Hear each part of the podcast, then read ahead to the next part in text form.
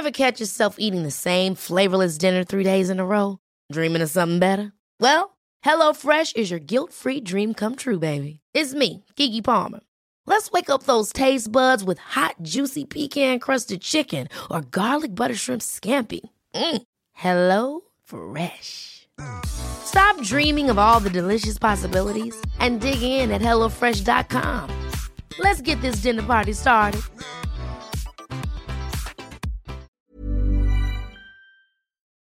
This week in league, Magpies fans finally get their wish for more white as the Tigers wave the white flag for 80 minutes on Friday night. Konrad Hurrell proves it's not just New Zealand soapy stars named Blakely faces that he can thrust into. When there's a small fire in your village, William Zillman will ride in on his trusty steed to save your sinews. We preview all of the action for round 10 of the 2015 NRL season. All that more this week in league.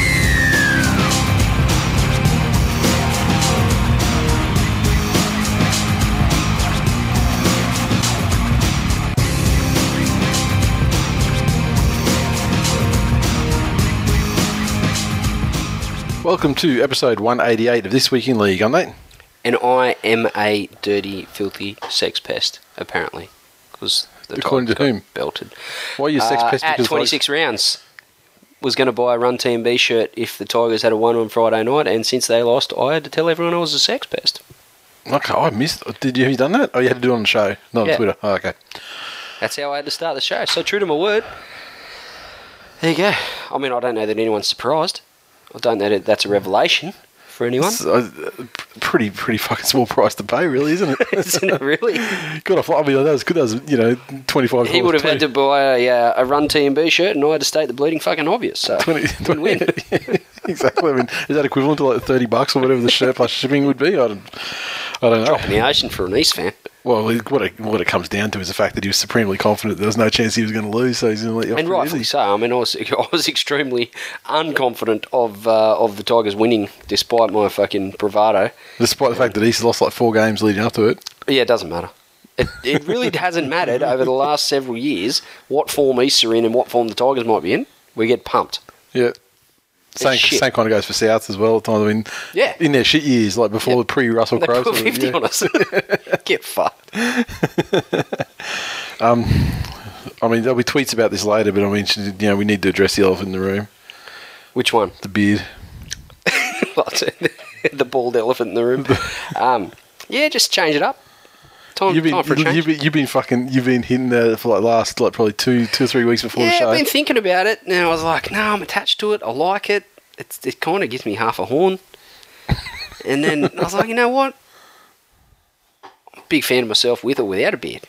I'm going to get half a horn looking in the mirror no matter what. And, uh, Disappointing for listeners of the show, though. oh, I mean, look. A almost lion, universally a lion's not concerned denounced. with the opinions of sheep, Nathan. Universally denounced, though.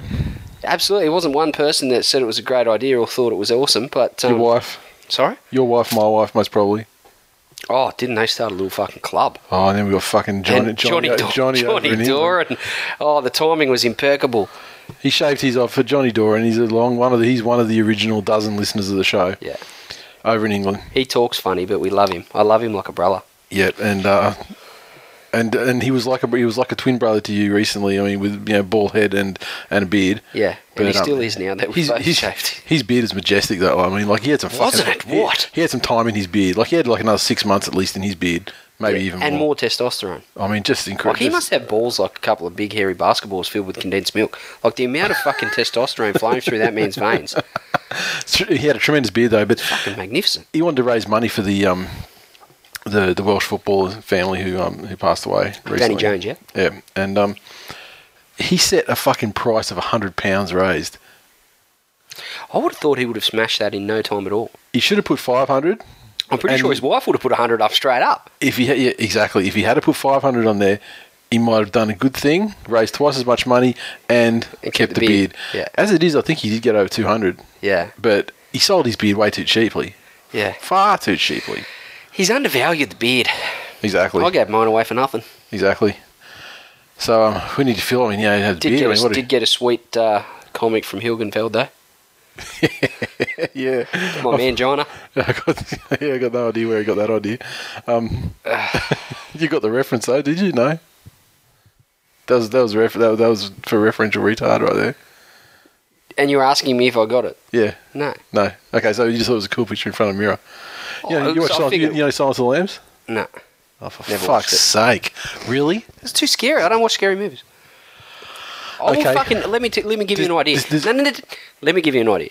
People Alright. say that the Blair Witch Project is isn't a really scary movie. People weren't really Not at all. okay. He's I trying for marketing over I tried quality. it a bit like coffee. Yeah. Right? I was like, oh, fuck. I, I, I never watch scary movies. Okay. I'm going to go to the movies and watch the Blair Witch Project with Nicklin, right? this is my new thing. I'm going to Yeah. start watching scary movies. Years, Yeah, years cool. ago when it, Yeah, when it was in the movies. I fucking curled up into a ball on my chair in the theatre. Curled up into a At, ball, at what point? the whole thing. And, well, the scary bits. When they were just walking around talking. The only freak Nah. scary bit. Let me finish. Okay. The, I haven't, the story hasn't got quite Okay. as pathetic uh, Okay. as I need it to get to before you can start hammering me yet. Did you wee yourself? No, but I legit had fucking nightmares over that movie for two months after I watched it. And your nightmares went like how? You just like, Like lost I in was the bush? fucking living it in like vivid fucking nightmares in like a tent with kids fucking running around laughing and fucking banging on the tent and, and then the video camera, you know, the end where the, Yeah. the person standing in the corner. That's the only freaky bit that I found. Yeah. The bit where they tell the stories about all that sort of thing, and then the end there's a dude when looking in in the my dream, I was the person standing in the corner, Nathan. Oh, that's right. Then you survived longer than the other ones. Oh, Jesus Christ. Gives me a fucking heebie jeebies now just thinking about it. And that fucking sixth sense, you know, with that little yeah, kid? yeah, that was not scary at all. What are you talking yeah, about? you know, there's a few scary bits in that. No, not really. It was just freaky. It was just kind of like you you know unsettling. I guess it wasn't scary. Good month's worth of nightmares over that. Fuck, we should do a thing like you know, recommend a scary movie for Glenn. Oh, fucking please. I piss my pants every week. Keep you awake on the drive home. Fucking fan- fantastic I'd idea. never sleep again. Silence of the Lambs is, is a is a it's you understand it's like a police When thing. I was a child, you know, Silence of the Lambs is like a police thing though. you know, good. It's like an FBI thing. No, not, I don't know because I've never seen it. I've never taken any just saying, it's not a horror it movie. scares me. It's not a horror movie. Have you watched Seven? No. Really? No. When I was a child, my dad decided it was going to be a good idea to take me and my sister Uh. to see Predator when it came out. Lasted about 15 minutes. Had to go outside of the theatre and play video games. Have for you the seen duration Have you of the seen movie. Predator now? No. Never seen it since. Are you fucking shitting me? There was bodies hanging up and they'd been skinned. Yeah. That was enough for me. I Yeah. ran out. Yeah. I could handle that now. Don't get me wrong. Fucking. I'm, for, uh, for once in my life, I'm, I'm literally lost for words. Predator. Fucking Predator. I was a, I was a young child. Seven. Fuck. Oh, see, what you're doing, you're robbing yourself of fucking classic shit to see. Predator, though.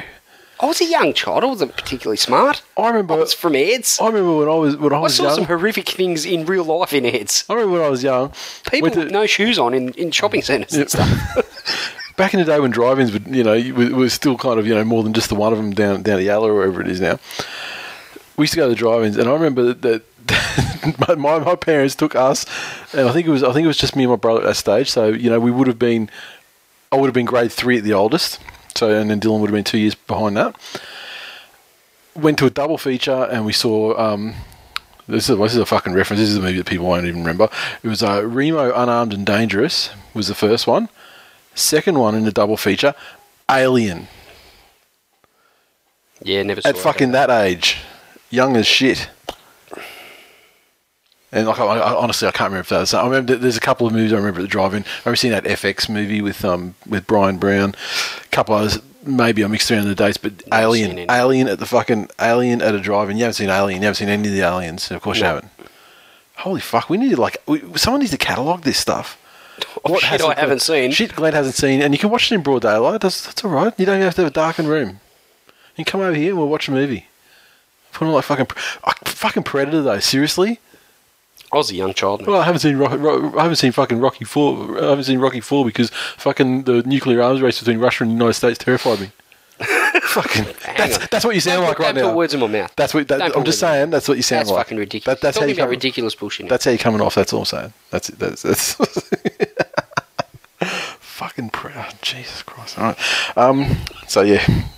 And that is the story. And that's the reason why Glenn doesn't have a beard anymore. Um, It's a fucking massive 10 minute tangent we just went on. I know. That's right. They love it. Um, Twitter, a beer boy. at one eight- Oh, week in fucking no, I like scary movies. Yeah, they go, oh, hip- hipster fucking, hipster this, hipster that. Well, I could have fucking talked about craft beer, bitches. Drinking a fucking craft beer out of a jar, but I didn't, did I?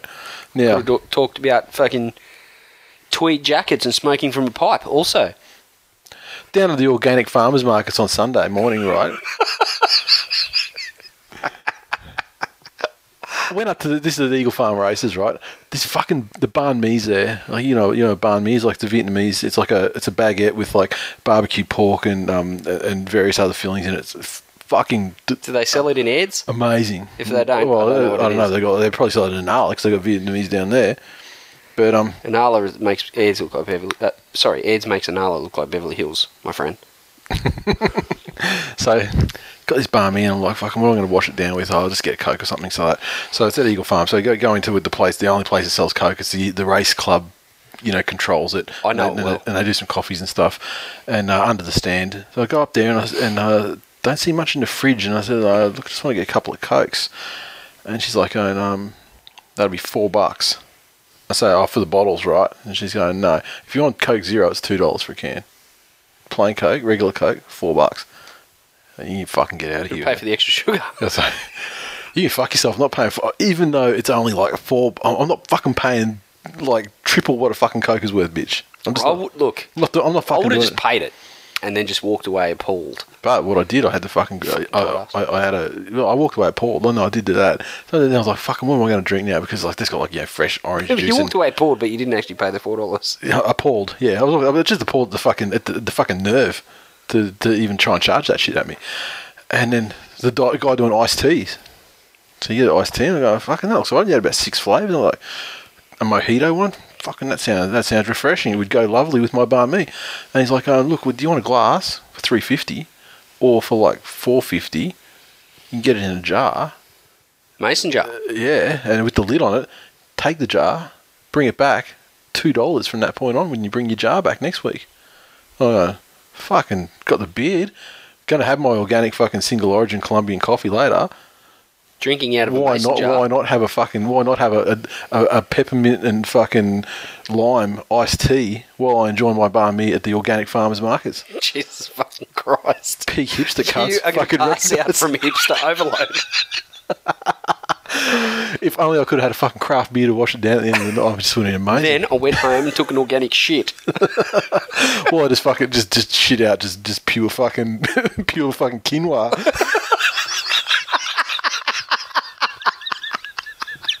and pissed flaxseed. That's how much of a fucking hipster I am.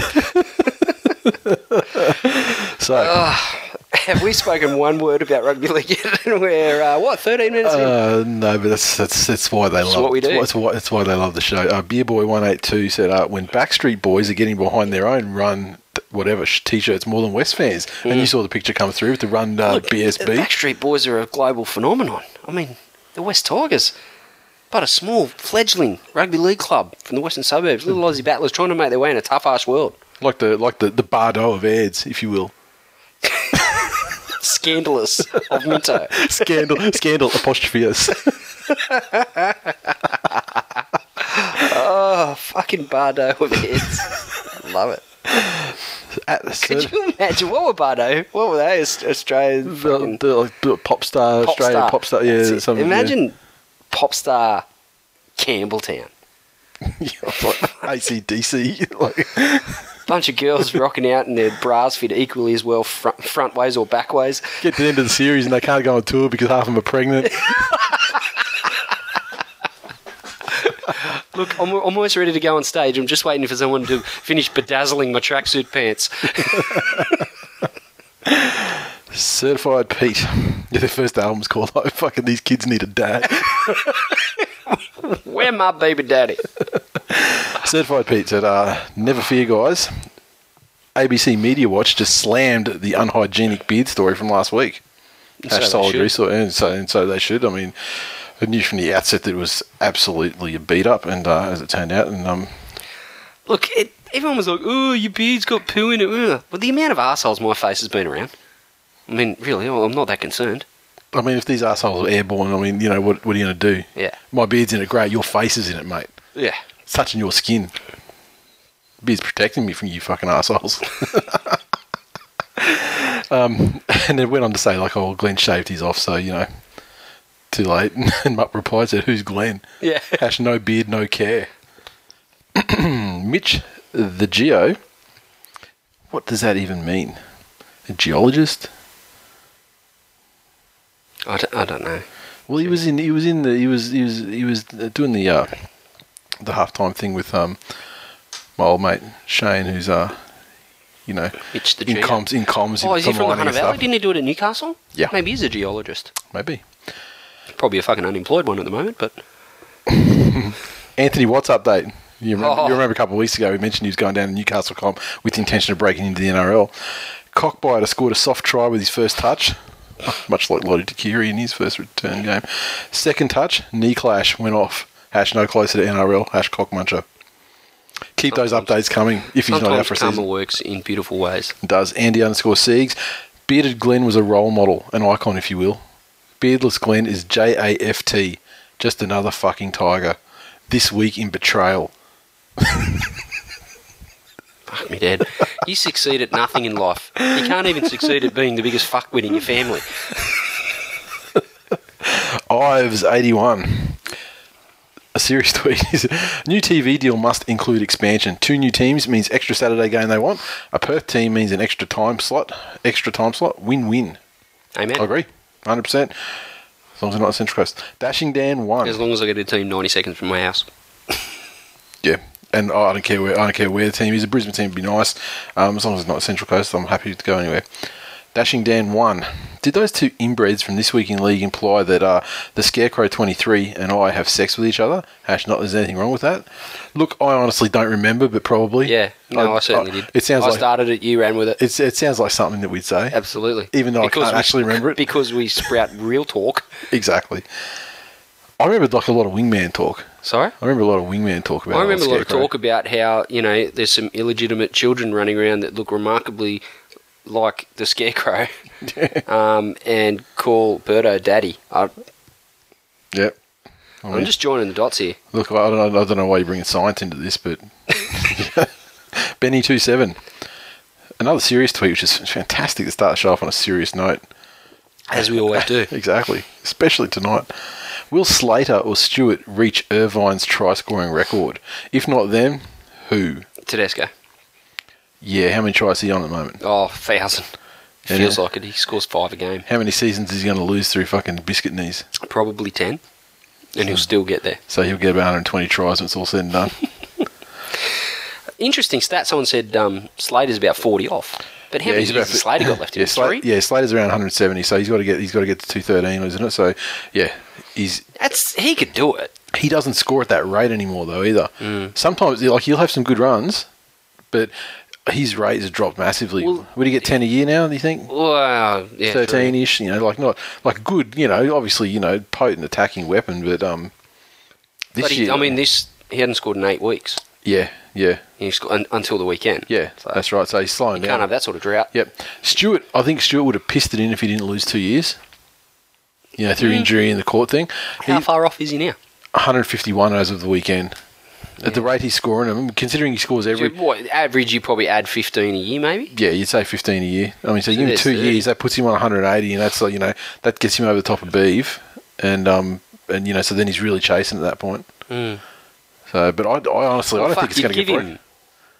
You'd give him 12 just for the games they play at home. Exactly. That's that's like that's pretty much an automatic 12. Yeah. And then, you know, he only has to score, you know, every other game, you know, Yeah. away, away from home, and you're sort of sitting on 18 for a season. So, How many seasons? What do you reckon? He's got two years left in him. He's got another two on his contract, so yeah, I'd say, and I'd say that'd be the end of it. I th- I would hope for his sake that he would go over and just carve up England for a while too, just make some fucking easy And money would. because he would carve those fuck, and he could he could play. You know, the, I Look mean, how Matt Bowen's going over there. Or Matt Bowen, he could, he could. Matt Bowen. Matt Bowen. Well, he remember he they were saying like he was really fucking shithouse when he first went over there, but I think Was he's it Taxi for Bowen or Taxi for Soward? pulled- I think he's I think he's turned it around a bit. He though. certainly has, yeah, and, and absolutely. Well, look, put it this way: you want to talk about the quality of the English competition? Luke Dorn is like a fucking god of ESL. That's that's all. That's the only evidence you need. Luke Dorn is like the fucking Mal Meninga. The next Pat Richards. If they had immortals over there, I mean, they don't because they're not good enough at rugby league. But if they did, Luke Dorn would probably be like the. He's like the fucking you know, Dally Messenger, Re- Reg Gasnier, fucking Bob Fulton of England. Jesus fucking Christ. That's a big rap. And over here, he was just like fucking The Luke Dorn of Australia. the, the, the Scott Minto of halves. Um, if anyone has any idea on who's going to break the try scoring record, I saw Ben Zed came in with Alex Johnson, and I mean, very fucking early. I mean, he had a spectacular rookie season of, of try scoring stuff. I mean, he's not really continuing at that rate as the you know he goes as the team goes. Um, he need you know you, at this in, in this day and age you need to have that kind of spectacular rookie season just to get yourself off on the right start and you need to kind of continue you know at 70% of that clip for the rest of your career to kind of get there um, Ben Dunn 43 if I buy this week in league membership do I get a free jersey shit twin fucking oath. other one's got a, other one's got a jersey coming It's all, It's all. It's like he's the deformed twin that fucking got stumps for hands and, and can't put them into his pockets. it's Danny DeVito He is. It's it's absolutely, absolutely fucking accurate and correct. I've never seen that movie, but I get the I get the analogy. Hey, You're just being funny now, right? You've never seen twins? No. Oh, for fuck's sake. This is fucking become an epidemic. I can't speak. It's probably another fucking podcast in the making, quite frankly. Oh, fucking, we need to do this. We need to do this. Dashing Dan one.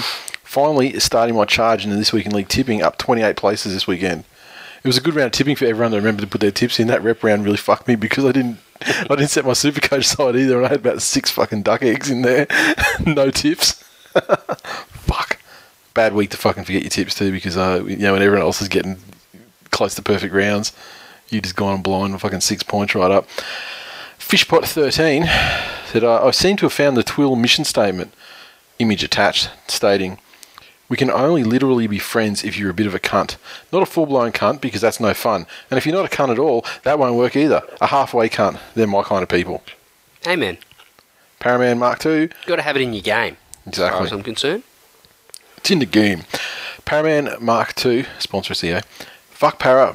I want my Twill Nation jersey and members pack ASAP so I can have fun with League again as a neutral fan at Titans games. Shit fan. Took him took him less than half a season. Mm. He was talking about the premiership three rounds in. Shit fan. Drew underscore Nathan five. Just bought my this week in league jersey. I hope 100% of profits go to research to help stop the Tigers' decline. Hash Tigers in decline. Not really, but 100% of the profits do go into bourbon, which stops Glenn remembering about the Tigers in decline. and that's kind of the same thing. If you don't realise it's happening, it's not happening. So, uh, Unky D. No Saguna story lately. Proves they're real. If he made them up, he'd keep sending them. We've heard everything he has worth hearing. I think he's been smashed down and he's too scared to send a story in because everyone's going to tell him he's a fucking liar anyway, even if it is legitimately true. exactly. Yeah, the story. The stories have dried up massively, though. Yeah, well, he's not a very interesting person. Well, since He's- he's- every every significant thing that's ever happened in his life made up the first three stories, and now he's fucking the wells run dry. Well, the thing is, well, now now he's married and you know back from his honeymoon and everything like that. That's a I'd fucking imagine, Saguna story in itself. I imagine. I'd imagine that his wife. I'd imagine his wife doesn't let him go out and have threesomes with Wade McKinnon anymore. or maybe she's very liberal. Maybe. Um, but that's a Saguna story in itself. The fact that he found someone to marry him. Yeah. Like, imagine the text messages to, to like he would send to his wife. The fucking emojis. She'd be like, just fucking put some text in there, mate. I'm still marry a fucking twelve-year-old girl?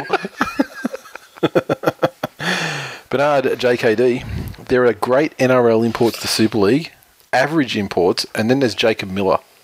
What is he even doing employed here? Remember back a couple of seasons, rewind to this show. Jacob Miller. You used to speak of him the way you speak of Brooks now. I did. Well, I had big hopes for Jacob Miller, and he just could never. He could. He could never get past the the Robbie and Benji. Like it was just never gonna, never going to fucking happen. Sounds like though that even with that impediment removed, It he can't that- play football very wasn't well. That great. Um, I think Sheensy nullified him too. I just Yeah. don't think he. Um, maybe Sheensy fucking saw the writing on the wall and fucking shafted him.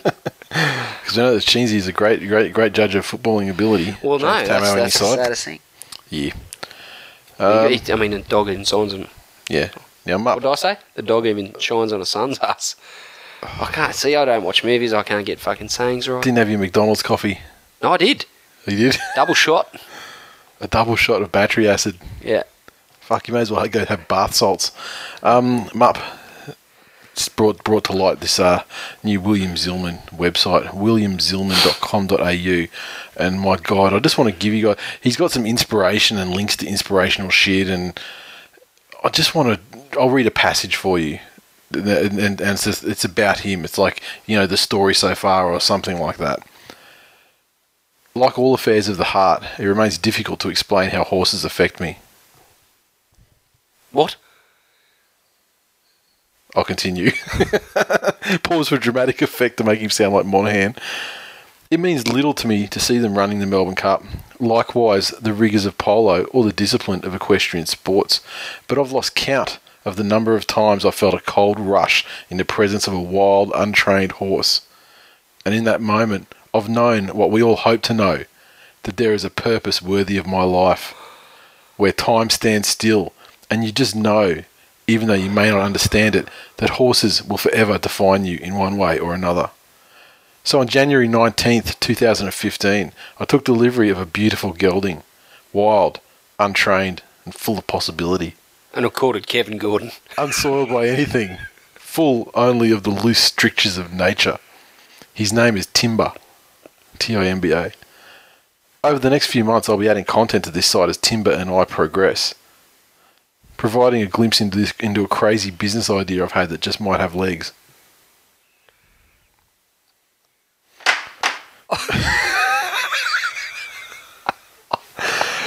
Now look, the- so I- so Cooper Cronk's had his you know his, his fire in his Yeah. village and Yahey and Sinews uh, synchronising I, whatever. I just, I, I don't know what to say. William. Maybe he's going to ride. You know, once he breaks Timber, or you won't break him because how could you break a magnificent animal? He wants to fucking like bond with him and become one, horse and rider. You know, fusing into one. Then he might ride down to the fish and chip shop near Cooper Cronk's place and get the best hot chips he ever had.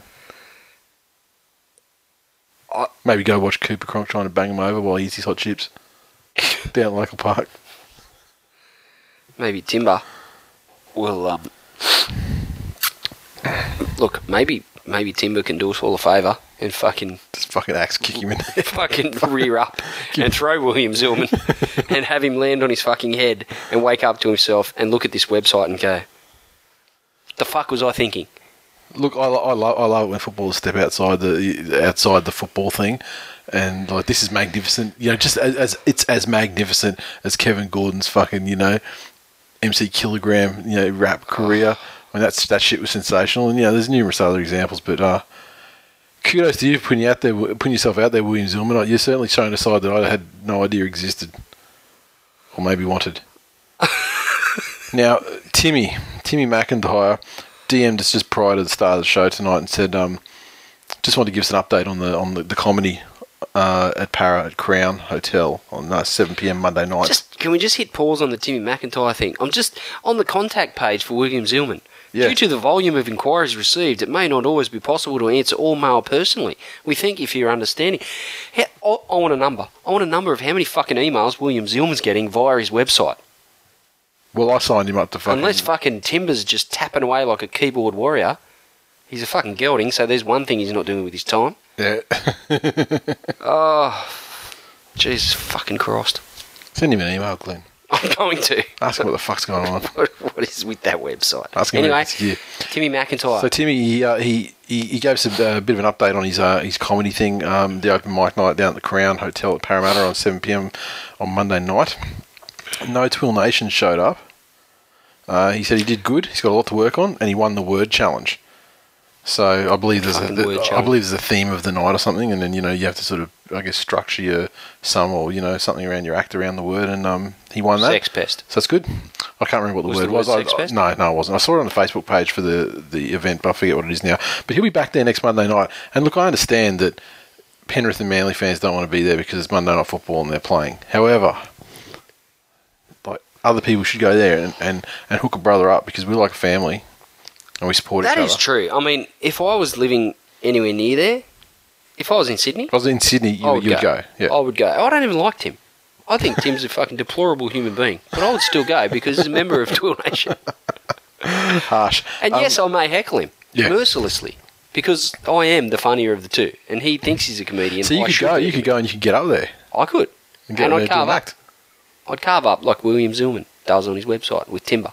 Yeah. I'd ride in there like Zilly I'd, on go, timber. I'd, I'd hit the sta- I'd hit the stage with printouts from William Zillman's website.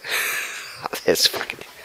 That's, there you go. It's just just hand the man his trophy. exactly. There's a word Open challenge. Mike Knight, done, dusted. Nathan Gillis, Exactly. thank you for coming. Facebook. Had a couple of couple, a couple of tweets or a couple of messages on Facebook uh, from uh, Lando's better half, and uh, Um, did we read the one, or are you going to read the one? About the reply to the podcast one. This is this is to reply to last week's podcast when we talked about we must have made some allusion to you know her being under him or something. Yeah. You know. Yeah, So she's okay. replied. We're getting to it. Yeah, yeah. She, she's replied, said, well, in reply to podcast, I'm not sure what it's like being on his bottom, but I know what it's like being on his front bottom. When it's angry, it's fucking great! Exclamation mark! Exclamation mark! Wow, he really is the Aussiest man ever. Aussie, there's one of the Aussies' wives ever, wives ever too. I would say. Oh yeah, She tweeted us after. bangs like a blue catalogue, mate. she she she messaged us after the after the game, after the uh, the Dragons went down, and you know what that meant for the lucky undies. She said, "Oh, funny. Lando actually put the lucky undies in the laundry pile. I didn't have to go searching for them. I think he's broken." To which I replied, "Fucking settle down, son. I mean, you know, think of last year. I mean, you had a pretty good run. You, know, you can't be too disappointed with one loss." Yeah. had a, another message sent through from someone unnamed, and I'm really glad when I took the screenshot to put in the notes. that I didn't actually put their name in there because I might have accidentally said it.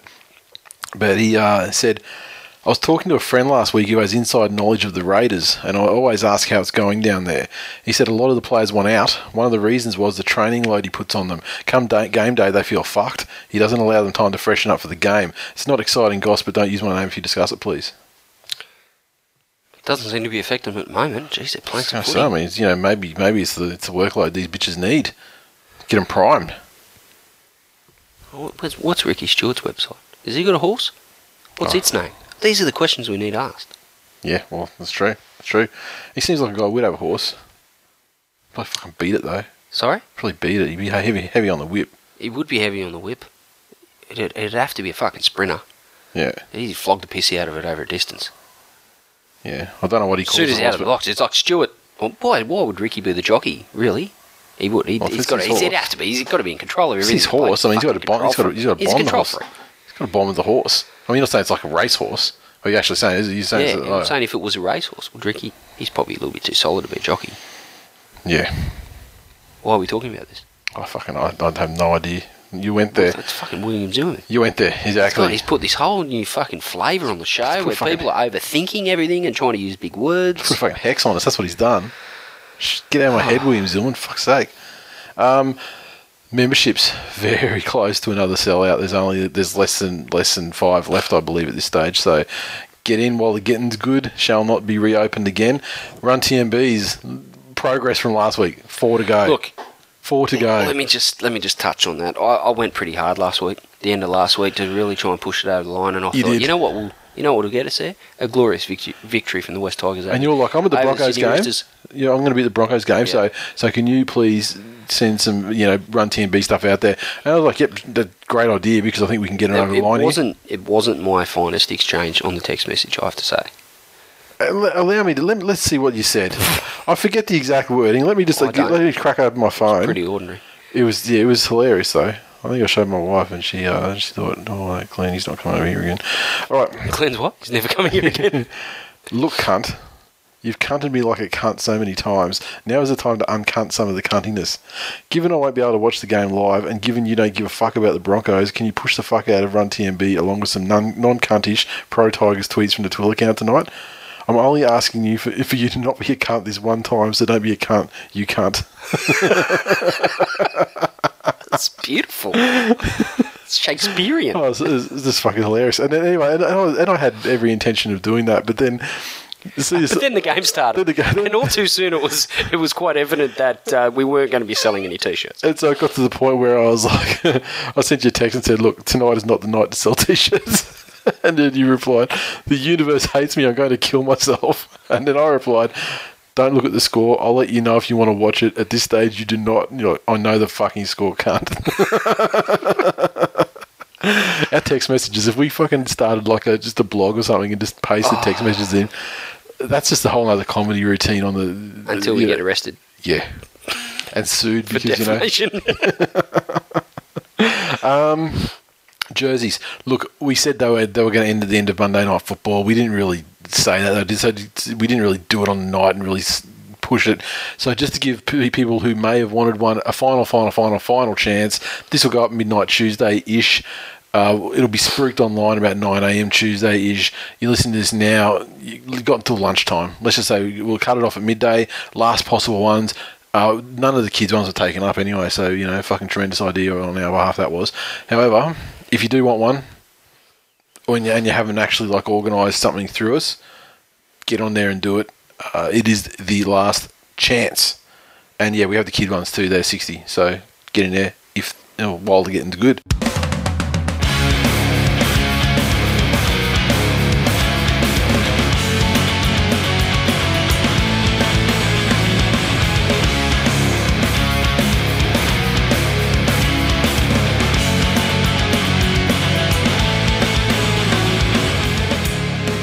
News. First story, massive story in the in the world of rugby league this week. Knights prop Korbin Sims will receive a warning letter from the NRL for playfully pinching the penis of former teammate Willie Mason. But Newcastle chief executive Matt Gidley said Sims would not be sanctioned for his hands-on role. I felt like this was an episode of Sesame Street. Playfully pinching the penis. Today's show is brought to you by the letter P.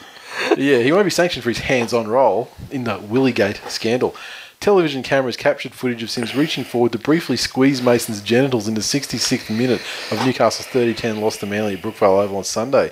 Mason, who was preparing to play the ball at the time, did not react, but said after the game he was not offended and thought it was hilarious. Still frame images and video replays of the incident were posted on social media shortly afterwards and quickly went viral and has since attracted international coverage through mainstream news outlets.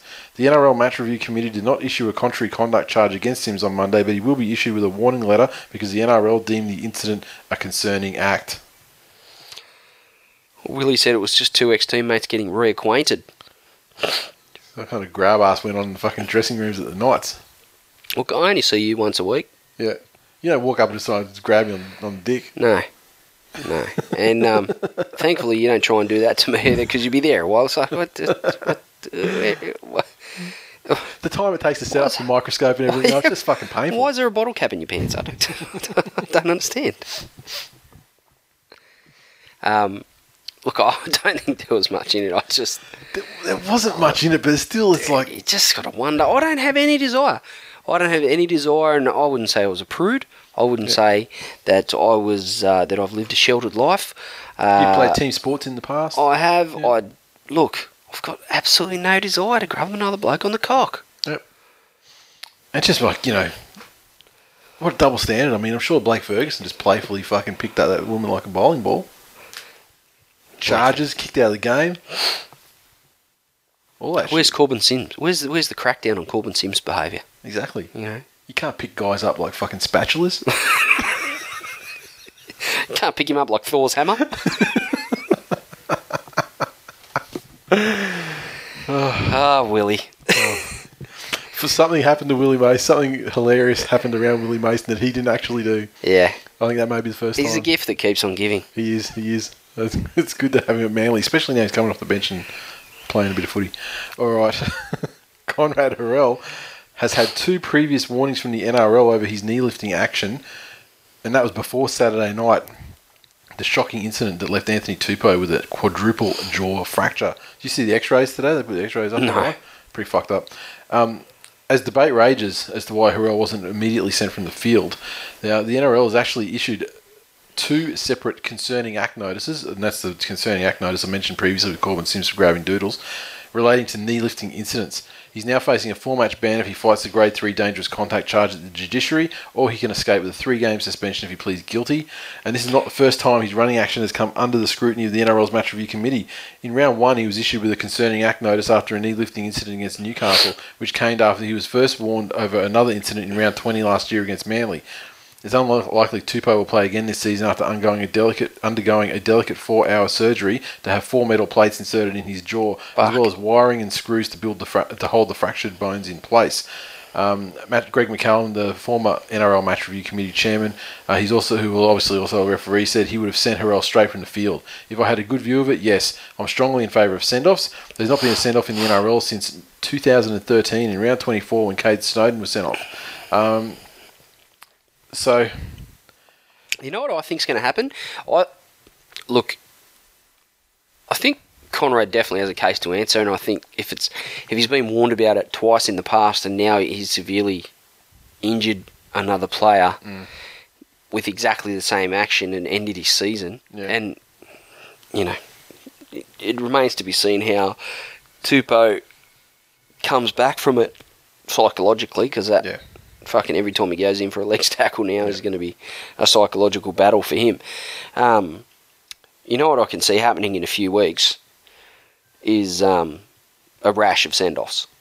yeah, Just typical NRL knee jerk reaction. Referees are going to be feel like they're under the pump, under pressure. oh fuck, we haven't used the send-off in a while. Better yeah, someone- everyone's talking about send offs. Oh fuck, we better give them one. Boom, and then five referees think of it, and then they're under the pump for sending too many players off.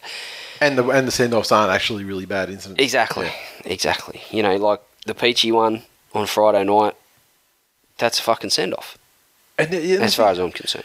But that Peachy one too, it wasn't a it wasn't a world a world away from fucking the T Rex one a couple of years ago where he got seven weeks, and Peachy's looking at getting Three. two to three weeks. He's, he's probably got a better record than T Rex had. Yeah, but I mean T Rex is not known as a guy like he's not like a high tackle guy, or you know like it's not like he's he- he'd have a you know a million fucking carryovers for things.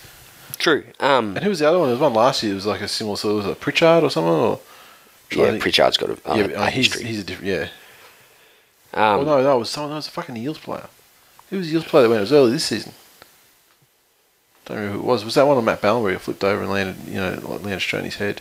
Can't remember. Yeah, can't remember. Um, I, I fear that's what's going to happen. There's a lot of media coverage about send offs at the moment, a lot of people talking about it, and the, the typical knee jerk reaction will be that a ref, one referee will do it, and the others will go, fuck, we better we better follow suit here. So the next thing that looks bad, it, whether it is or isn't bad, the, the next thing Yeah. that's fairly graphic on the field, at least in the referee's eyes.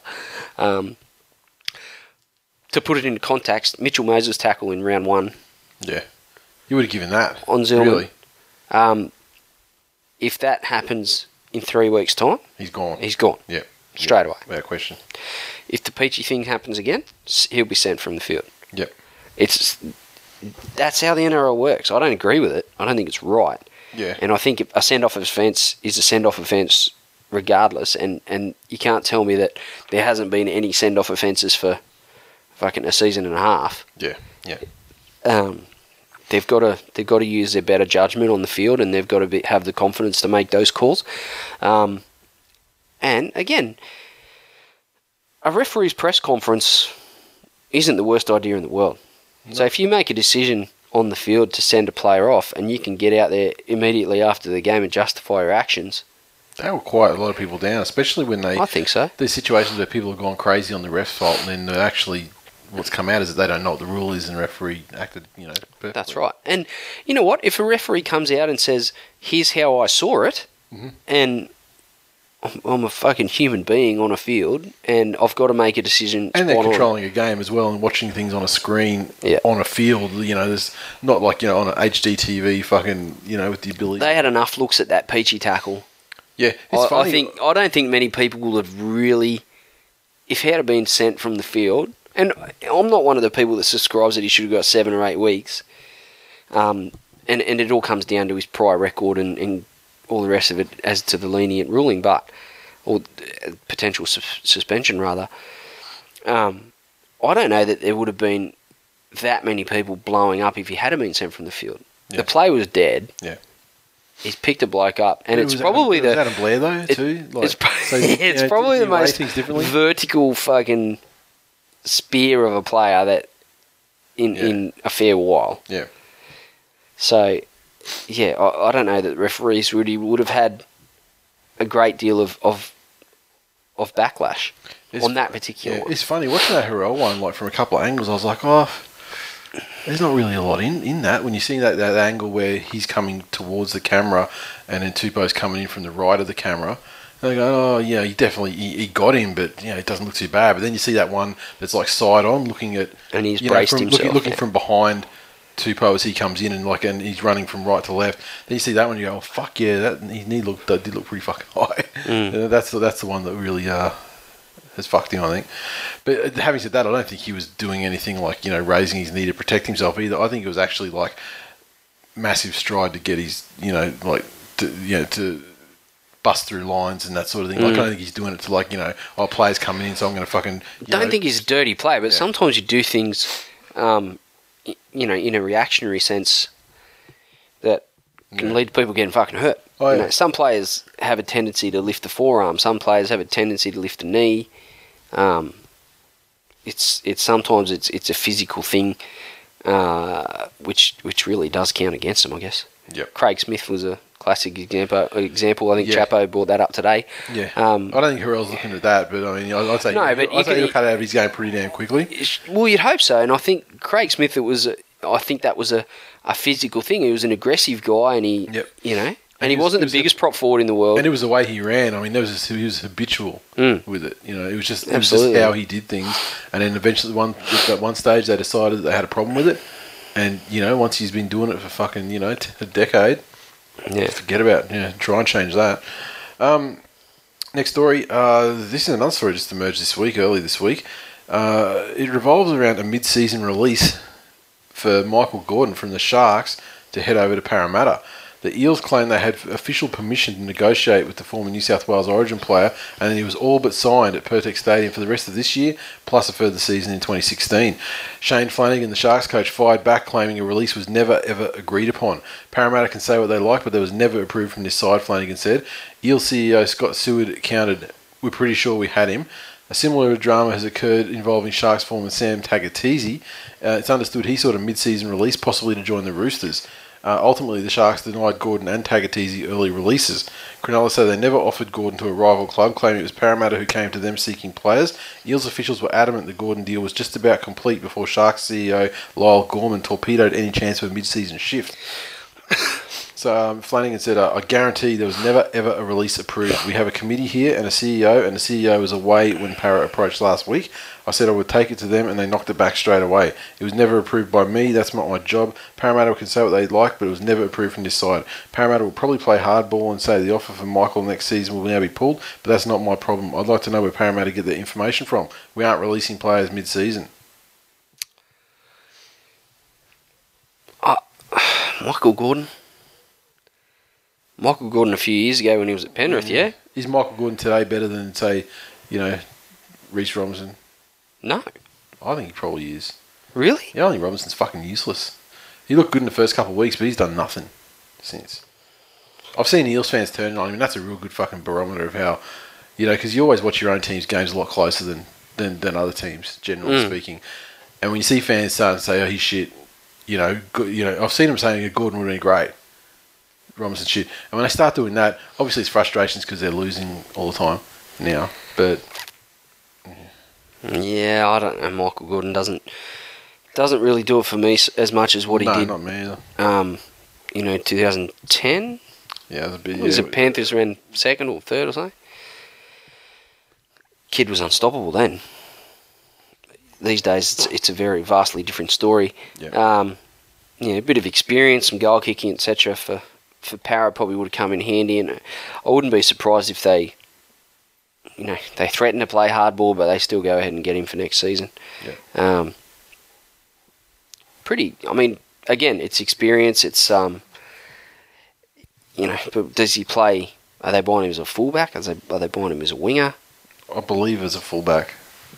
That is my understanding. And then there's also another little secret deal that was going on. It's got scuttled.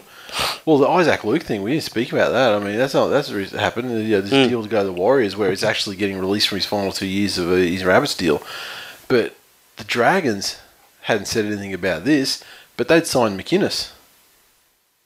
And so the so the, the, the Isaac Luke thing happens. He's leaving South. McInnes is the understudy. He's fucking reneged on that and he's staying at South. Right. Because he's going to get a run in first grade. Yeah. So it's amazing, like the way all these little things, you know, Mm. rotate around each other and interlock, and uh, you know, cause the roster issues for next season. Um, big pressure on McFadden with Luke going to the Warriors next year. That's that's going to give him, you know, Johnson at seven, Luke at nine. Tuivasa Sheck, Tuivasa Sheck at one. eight hundred thousand dollars. You know, so Um, he's got to for that eight hundred grand, he's got to be a premier fucking fullback. And, you know, what is Lolohea?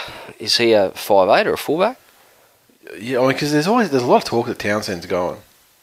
Which well, they're talking about him going back to the Sharks. which is weird because I mean, like he's been better than Johnson this year. He's been carrying that fucking side. Really. He has he has had a lot of good games so far in the season. Um, Considering he's only allowed to fucking play in like one little portion of the field, and you know Johnson gets to do whatever he wants to do. as as should be the case. Oh, fucking dude's carrying your side. Maybe give him a bit more rope.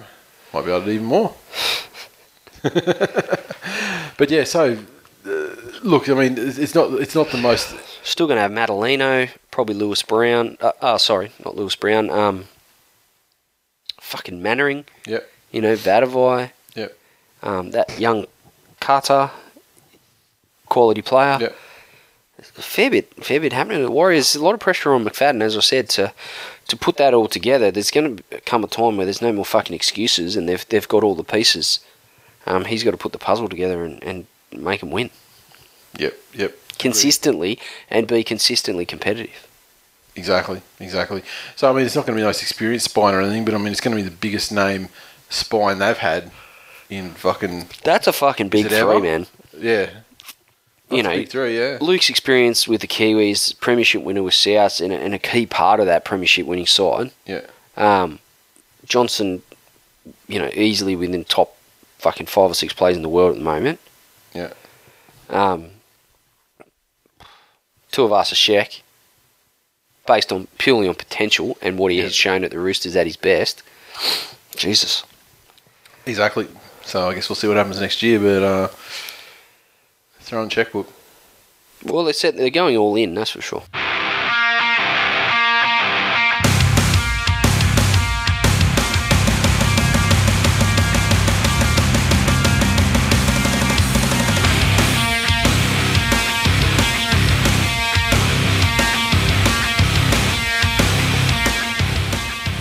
Recaps for round nine of the 2015 National Rugby League Telstra Premiership.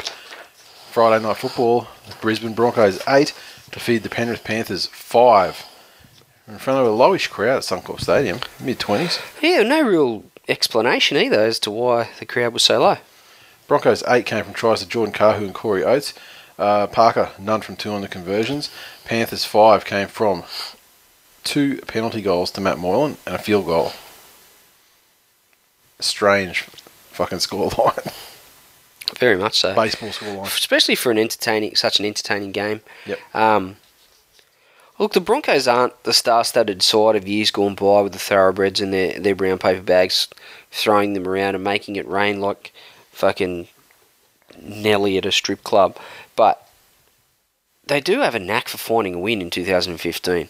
Calm under pressure. Um, you know that Bennett factor.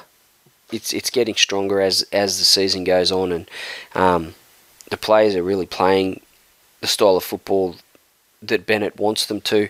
Um, and, you know, that's two games in, in recent times that, you know, one in Golden Point with a try and this one to, to close it out with under a minute to go. That's that's some clutch plays Yep. right there. Um, for the Panthers, uh, you know, Jamie Soward played in this game, and um, I've got to say, watching Moylan live, he's he's a classy fucking player, and he's got a lot of haters, and he's going to have his haters even based on his performance in this game. He played with a busted hand and, and busted fingers, um, and made some errors because he was trying to do everything with one hand. But I just wonder. Yes, it was brave, and I I think it might have been a ploy to get him considered for Origin due to his toughness. Yep. Um, but I've got to say that it, it really was brave, and he, again, he was trying to do everything with one hand. Um, Soward, short of a run, looked like he was six months pregnant. Um, it's he's he's going to be the guy two years after retirement that people, you know, it's a bit like Geoff Huegill when he retired from swimming. Did I tell you? Have I recently told you the story about Geoff Huegill? Which one? I got a couple of Jeff Geoff Huegill stories flying around in my head because I remember I used to see a girl that went out with him back in the day, and He um back he'd retired from swimming and he hadn't quite made his comeback. yeah, Um, and I was at my sister's house and we walked out the back gate and there's a personal personal training studio just at the back gate of my sister's house um, the car park is just there at the gate where we where you walk through. And I looked over and I was like, "Fuck me!" Like Geoff Huegill must have a fucking like a brother that just couldn't handle his success and it was just massive. Like just that can't ate Geoff Huegill. yeah, Every time Geoff Huegill appeared on television, he ate ten pies or something. And I had a bit. I was like, "Hang on, that's fucking Geoff Huegill himself, not his fucking brother that's fucking depressed from how successful he's been." And um, But he fucking pulled it together pretty quickly. man. in the scheme well, when you. I guess when you when you have done it for that Yeah. long and you can train to a certain, you know, Yeah. fucking high extreme level, and when you get your diet in check, Yep. it probably all happens fairly quickly once you set your metabolism back Yep. straight. But um, he, that was the, the very very beginning of his of his comeback was the personal training sessions there in the car park. Um, that's going to be Jamie Soward. Like he hasn't been Well, out that, be. He hasn't be. been out that long. He looks like he's Uh, been in half a fucking dozen games. Yeah. yeah. He's um he looks like he's been in a decent paddock. A couple of people tweeting us saying, you know, that uh, with you shaving the beard off, you know, there's a bit of a there's a likeness there. Yeah, I was, I was really impressed with how Jamie Soward came out, and he looked very fit and um, quite chiselled. Some would say. Fuck you guys. you got anything else to say? No. Oh, Fat James. Mr. Underscore Wars. I'm going to read this verbatim. We're going to win the comp. Fact. The rest of the league can suck our ducks. the great teams din a way to win. So he was like, obviously the rest of the league can suck our dicks and the great teams find a way to win. He then apologised and tweeted, like, when I favoured it, he's like seen the favourite come through and he's gone, Oh, ah, yeah, shit. I was fucking blind drunk when I said that. Well, that's all right, man. I figured it out. I, I, I can translate your drunkenese. Shunter 86, gutted. Can't spake. This is that Manly game last year all over again. Didn't expect us to be in it, lead, and then lose it to death. Erebus Chaos. Where's your pew pew pew now, you stupid cat in a hat? Hash, not pew pew. Hash, Bronx for life. And uh, finally, Mad Dog underscore no space. Just finished watching the Bronx game. That's the type of game that makes you proud to be a fan. But not proud enough to watch it live. Mad Dog. Just saying. Also on Friday Night Football, the Sydney Roosters 36 pumped the West Tigers 4. And uh, this one, a 36, hat trick to Daniel Tupou. As good wingers do. Uh, Taukeiaho, Cordner, Pearce also with tries. Maloney, 5 from 6 conversions and a penalty goal. Good night personally for him. Defeated the solitary try to Dean Hallertau for the West Tigers. Yeah, footballing lesson dealt out from the Chooks, and a, and a also a lesson in how not to sell T-shirts. It would seem. Um, Gee, I mean, their fucking timing's impeccable though. hasn't it always been though, Nathan? Really, that's just like stomping on my penis. Yeah, you believe we're trying to sell fucking Tigers in decline shirts, they would have been 36 4 winners. It's just It- how they do. It's how they roll. Um, Tigers really need to get these games out of their system. There's been lots spoken about as far as the changing culture with the new coaching staff, and, and a lot of that has come from me. Um, and losses losses are accepted. I can accept the fact that um, that you may lose a game from time to time, but if you're going to win a comp undefeated, competitive losses are a must for a team of destiny. Um, and they can't be going. They can't be going out there and getting beaten by thirty. it, it's ridiculous, and that's the Tigers of of the last few years. Um, and it just goes to show, with all the work that the Taylors put in, there's still a there's still a job to do there to rid themselves of these sorts of performances. It was fucking appalling and unacceptable. Um, I just wonder whether the Tigers have played the Chooks into form, or whether it might have had the opposite effect, and it was no more than a training run, and and, and the Roosters didn't get a great deal out of it. Well, the Roosters was, they fuck, they did it easy. The Roosters lost four games, right? But they, they weren't they weren't playing abominably or anything No. either. I mean, you know, there was there was some you know luck issues and things like that in some of those. That games. Sharks game was a boil over. You know, like Sharks just rode a wave of momentum to victory, and there wasn't much the Roosters could do about it. And they're certainly competitive in every game they play. Um, you look, as I said, I was worried all week about the game, and and the Roosters showed me why. All right. Special K online. Run TMB all the way back to New South Wales Cup. Hash biscuit cunts. The base chapo. Here we This go. is what happens when Glenn shaves his beard. Hash ruin TMB. Hash Robbie ruins. Hash Tigers in decline. Devon Head. Never fuck with a beard. Hash beard karma. Hash Tigers in decline. Hash ruin TMB. Super duper sore. Looking forward to next week's This Week in League. It'll be This Week in Tears. Hash Tigers in decline. Yeah, this is coming from Newcastle supporter. It's coming to you, buddy. Erebus Chaos. After such an insipid performance as that, no wonder Tigers are on the endangered species list. And he's gone hash fail TNB. N, I don't know who the N is. Noffo, Noffo. no idea. The man's like- drunk. and uh, East fan. East would tell you that TMB stands for They're My Bitches. Bow down, magpigers. I like magpigers. I've honestly never That- seen that before. that is pretty I mean, good. I do the tigpies a bit, but magpigers. It's fantastic. I'll take it. And uh, we move on to Saturday night and Saturday afternoon, I should say. Canberra Raiders 56 to feed the Gold Coast Titans 16 in front of a miserable crowd of under 10,000, under 9,000 in fact. And the Raiders 56. Here we go. This will this will double the length of the episode. Techno Viking Blake Austin two tries, Jarrod Croker two tries, Vaughan, Rapana, Papalii, Soliola, Edrick Lee, and Sam Williams also with tries. Croker eight from ten conversions to feed the Titans sixteen. A hat trick to Anthony Don, and two from three conversions to Aidan Sezer. I thought Blake Austin was good for the Raiders. the West Tigers are adamant they made the right call in going with Mitchell Moses. Um, and I hope for the love of fucking God that they're right. Because we had that guy. He fought and fucking busted his He gut. wanted to be sick so bad. and he played. He, he made his way through Reggie's. He was given no guarantees he was going to play first grade. killed it off the bench. came to the club, came to the club, was playing New South Wales Cup, single handedly won three or four games in a row at the start of the season, forced his way into the side through irresistible form, and, and didn't have a fucking bad game for the Tigers the whole time Killed he it played in bench. a even though he was horrible get- He was getting no opportunities. And um, in the end, he was told that the six was going to Moses for this season, albeit by a coach no longer at the club. Um, sought other opportunities and, and found one at the Raiders, and, and again is making every fucking post a winner. Um, you, you just can't be anything but happy for the bloke, but you don't want to look back and see Blake Austin playing rep footy and, and Origin and all the rest of it, you know, in a few seasons' time, and then you know Mitch Moses has done a Jacob Jacob Miller Yeah. because yeah, exactly. fuck you know. That's that's my fear at the moment. um, Paul Vaughan for the Raiders is fucking. I've said it before. He's a modern day Steve Jackson.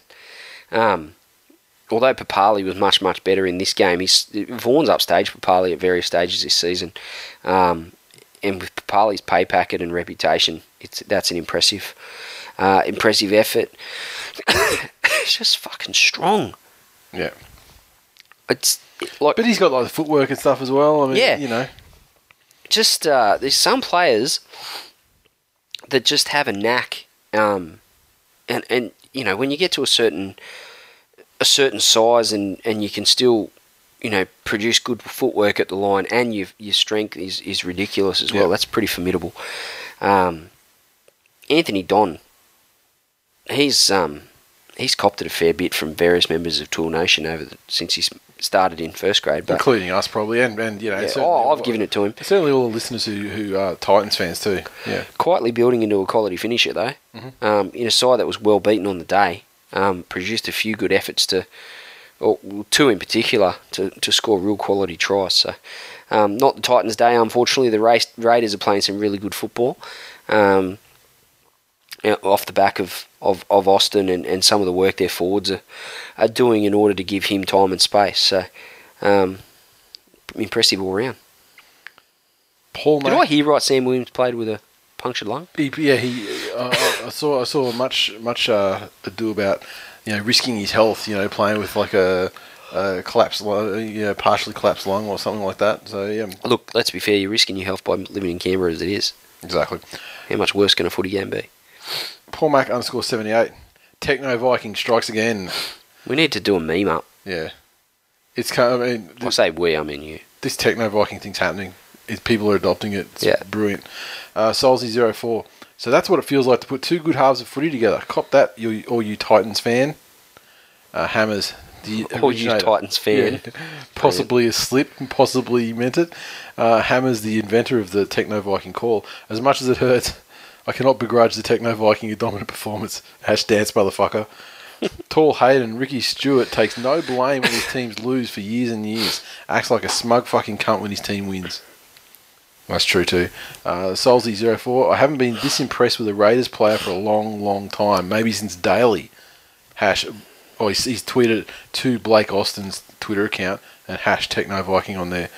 And um, Niles, 1991. Eep, bad day to be a Titans fan. The NRL side concedes 56, the NYC concede 46, and the reserve grade concedes 78. Fuck. New Zealand Warriors 20 defeated the Cronulla Sutherland Sharks 16 at the tip Remondis Stadium. This one, Warriors 20 came from tries to Jonathan Wright, Shaun Johnson, Manu Vatuvei, and Cutter. Shaun Johnson, horrible one from four from the boot and a penalty goal. Sharky 16 tries to Luke Lewis and Andrew Fifita. Valentine Holmes with two conversions and two penalty goals. I thought this was a pretty entertaining game. A few errors from both sides, but um, it was definitely competitive, and there was some real grinding type footy played by both sides. Um, in the end, it it got really tight. Um, Shaun Johnson with a couple of pieces of brilliance when the Warriors needed it most, and Andrew Fifita with a run, the likes of which got him his contracts at Cronulla and the Bulldogs, and then Cronulla again. Um, real like for a second there, the Sharks looked like they were going to take it out, and Yep. then um, Yep. Johnson pulled it out of the fire.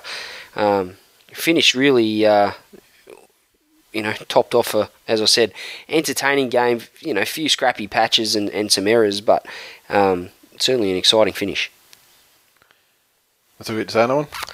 Um, yeah, I, I, I don't know as far as the Warriors go. You know, there, there a couple of those two Johnson plays were fucking Magical. yeah That's what you call it. freakish. Yeah. Um, other than that, there was a fair bit. There was times where they lost their way. Um, Cronulla gained control of the ruck via Ennis, and um, and their forwards were, were, were getting a decent roll on. I, I don't know that the Warriors can hope to pull games like that out of the fire when their forwards get um, get shown up for a large part of the game, as they did by the Sharks. Different story if the send off had happened too. Sorry, Different story if the old send off had have happened as well. absolutely. And of course, you know the Sharks. You know the flip side. You know they were without their guy. Mm. So uh, And will be for the rest of the season. like, yeah, I mean, like, how, what sort of time do you put on massively obliterated jaw like that? I mean, you, it would, he'll he'll be eating he'll be eating soup for you know what a month and a half. at least. And so how long? So uh, just the fucking amount of work, like the teeth have to get put back in, and like fucking poor. It was yeah. DeLorean Gray, great work by Hoffman for the final try and all game. Signing of the year? Question mark. Look, I think the Warriors knew what they were getting. Don't you think? I think. I mean, I, I, don't, I mean, I think Blake Austin at Yeah. this stage is looking fucking magical. You know, for the motherfucker's right. He's he's like in revelation category at the minute. Like, I mean, Definitely. he's he's, he's having a great year. He is untouchable at the moment. Beerboy one eight two. I've gone from naming my child Fifi to searching for a noose or walking from the beach road to drown in Bondi in three minutes. What is real life? It was that type of an end to a game. Special K Online. Jeff Robson stealing a living and stealing from K's Sport Bet account since 2012. if Jeff if Jeff Robson's anchoring your Sport Bet account, you got fucking problems. Solzy 04. The Sharks have really blown a couple of wins this year. They could be looking at a 5-3 record, not the other way around. And that's really that's the difference between the really good sides and the and the the sides that sort of scratch and scrape to, to sit in fall into Bali the and say sit in Bali and say or what to if fall into the eight. They Yeah. just it's an it's an uncanny knack to be able to close a game out, and it's a skill that you have to learn, and it comes via confidence and and you know holding on down the stretch. And That's it. um, the Sharkies have some big game players, and you you know if you if someone said that you've, you you had the Sharks and the Warriors, and there was a few minutes to go, and the game's in the balance. Would you- would you go for I'd still go for the Warriors to be honest. you go for the Warriors for the Shaun, you know, the Shaun Johnson factor. Because they do the one where they where they pour it on and lift their enthusiasm and something arsey fucking comes off. Cronulla don't have that strike potency to pull. You know, like they could grind it out if if, if Cronulla were leading by you know two or something like that. Yeah. Then yeah, if that was a situation, you go yeah, well you know you can probably. I think I'd be more inclined to say that Warriors would try something flashy and fuck it up. And look, they got it in their game. Yeah. they got it in their game. I mean that's that's, that's Warriors ball. You know, in a nutshell. Yeah, but didn't happen here. Yep. And uh, where are we? Kerem Karan. Tupou's cannonball tackle to Hurrell's injured knee deserved to be taken from the field. Hash doing it wrong. Hash biscuit teeth. Fuck. it is possibly among the harshest fucking tweets I've That's why I had to put it in there because it's, it's fucking harsh ass. Uh, North Queensland Cowboys 23 defeated the Canterbury Bankstown Bulldogs 16 at 1300 teeth. And uh, this one, the, the Cowboys. Which is coincidentally the amount of teeth that Anthony Tupou has now. well, the amount he left on the, tip, on, on, the playing surface at the tip, or embedded in uh, Hurrell's uh, thigh. Uh, a double to Michael Morgan. Matthew Wright and Gavin Cooper also with tries. Thurston, three from four conversions and a field goal to cap it. And the Doggies, 16 came from tries to Josh Jackson, Corey Thompson, Curtis Rona, two from three conversions to Hodkinson. Bulldogs with some troops coming back into the side and perhaps not losing their halves um, for Origin, depending on you know the continued form of, of the guys from the Roosters. The, the Tigers certainly didn't. They're going to lose at least didn't one. do. Yeah, They'll well, the, the Tigers certainly didn't do there. Pearce and Maloney any any fucking injustice the way they play. I think they'll go incumbency. And go with Reynolds. Where possible. Well, they can't go. No, they can't. Well, well, he's going to be yeah, I don't know. I don't know. I don't know about Reynolds. surely not. look, Laurie Daley's including him all the shit, you know, and, and you know he wants to be more like Queensland and sort of you know pick and stick and look. I think that Adam Reynolds was a massive chance until today came out that he's got a broken thumb and he's out for another six weeks or something. Hmm. So uh, that that I believe is going to save Laurie Daley a lot of decision making and. But if Hodkinson was the guy that we were going to put in, where does Reynolds fit in? You can't have two halfbacks. no, that's what I mean. I think instead of I mean, uh, Yeah, okay. And what and and and then Laurie Daley now he doesn't have to look like a guy that didn't you know go with the whole pick and stick thing by Mm. getting rid of Hodkinson. Now he, his hands kind of you know. But you know, Pearce was his guy before the, the yellow dress thing too. So Yeah. I don't know. But you know, having said that, I, I, I think depending on how the situation goes with their halves, um, the Bulldogs are very very dangerous.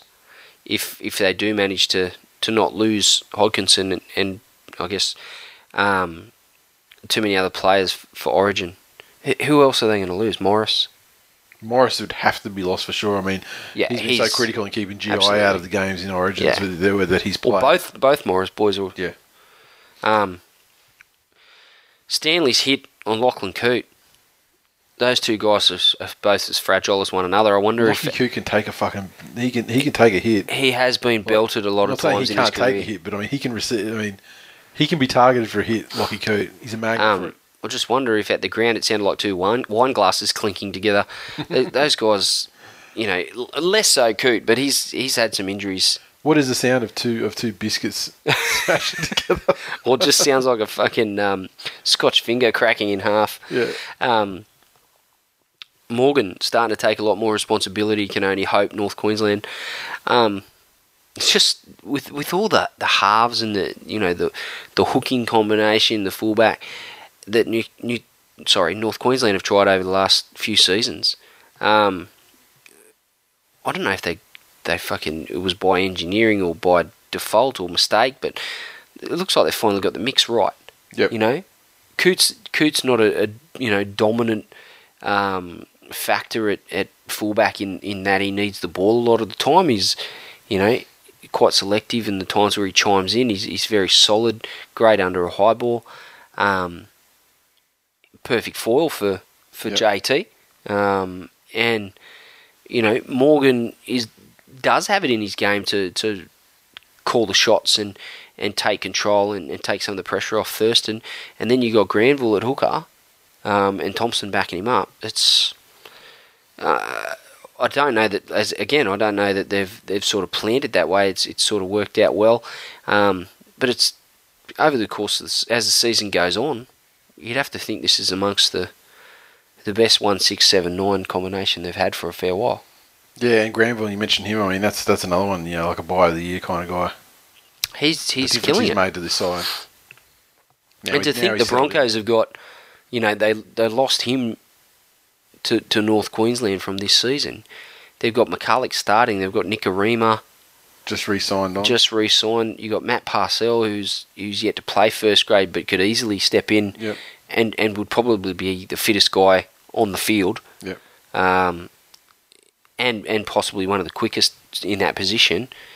Um, it's it's good to see that Granville, you know, made the right decision and went for an opportunity because there's a few guys behind McCullough that c- could easily play a hell of a lot of first grade. Yep. Unky D. The Cowboys scored two tries in the dying minutes to snatch a win over the Dogs. Must be heartbreaking for Dogs fans. Good. Cowies gonna cow. The Cowboys have won six in a row. If this trend continues, they'll finish the season 23 and 3. Hash no Louis Karma. Hash Team of Destiny. Good luck with that. How dare you? Paco Sandusky, if that is indeed your name. GT351 underscore Johns. We weren't good, but we held on. We were expected to get smashed, but didn't. Deserved to lose. Three errors, gifted cows, three tries. Shit happens. Moving on to Sunday afternoon, and the mighty Manly Sea Eagles 30 pumped the Newcastle Knights 10 at Fortress Brookvale, and 30 points came from tries to Jorge Taufua, double to Brett Stewart, Lee Sau and DCE also with tries. Jamie Lyon, 5 from 5 conversions, many of those from way out, way out in touch. And uh, the Newcastle Knights 10 came from tries to James McManus and Tariq Sims. Tyrone Roberts, 1 from 2 conversions. The best part of, of Willie and Korbin's exchange that we spoke about at the top of the show, Willie didn't flinch. Didn't not, even not at look- all. He was sort of looking over his like to his right shoulder to the referee or something, waiting Yeah. to be told when he could play the ball. And he he literally he did not he didn't he didn't like his eyes didn't go that way. No. Like he did, he did, like- didn't even yeah. But what? This happens to me all the time. It doesn't matter where I'm at the survey, putting fuel in my car. Someone comes along, gives me a little tickle. Fucking Willie Willie loves doesn't mind me. He's Willie loves a wristy. It almost like he was sort of looking around, going, you know, is anyone else? Ref, do you want to have a crock? Do you want to have a crack at the bratwurst? Touchy, get over here, put your flag down, and grab a hold of this. um, Manly again with some key ins and um, the reality starting to set in. I, I think with what's going on with the halves, and I, I think it, they may be starting to settle down and, and realise, okay, um, yes, we are going to lose some of these. You know, we're going to lose these guys, um, and with the, their experienced players. And I'm, I'm purely speculating, but are they starting to think, okay, maybe you know we haven't got a great deal of time together. We've had some some good times. We've been on some good runs. Let's try and put it together for one last season before you know they break up the Beatles. Is that been the, the catalyst for their Who for the change in form?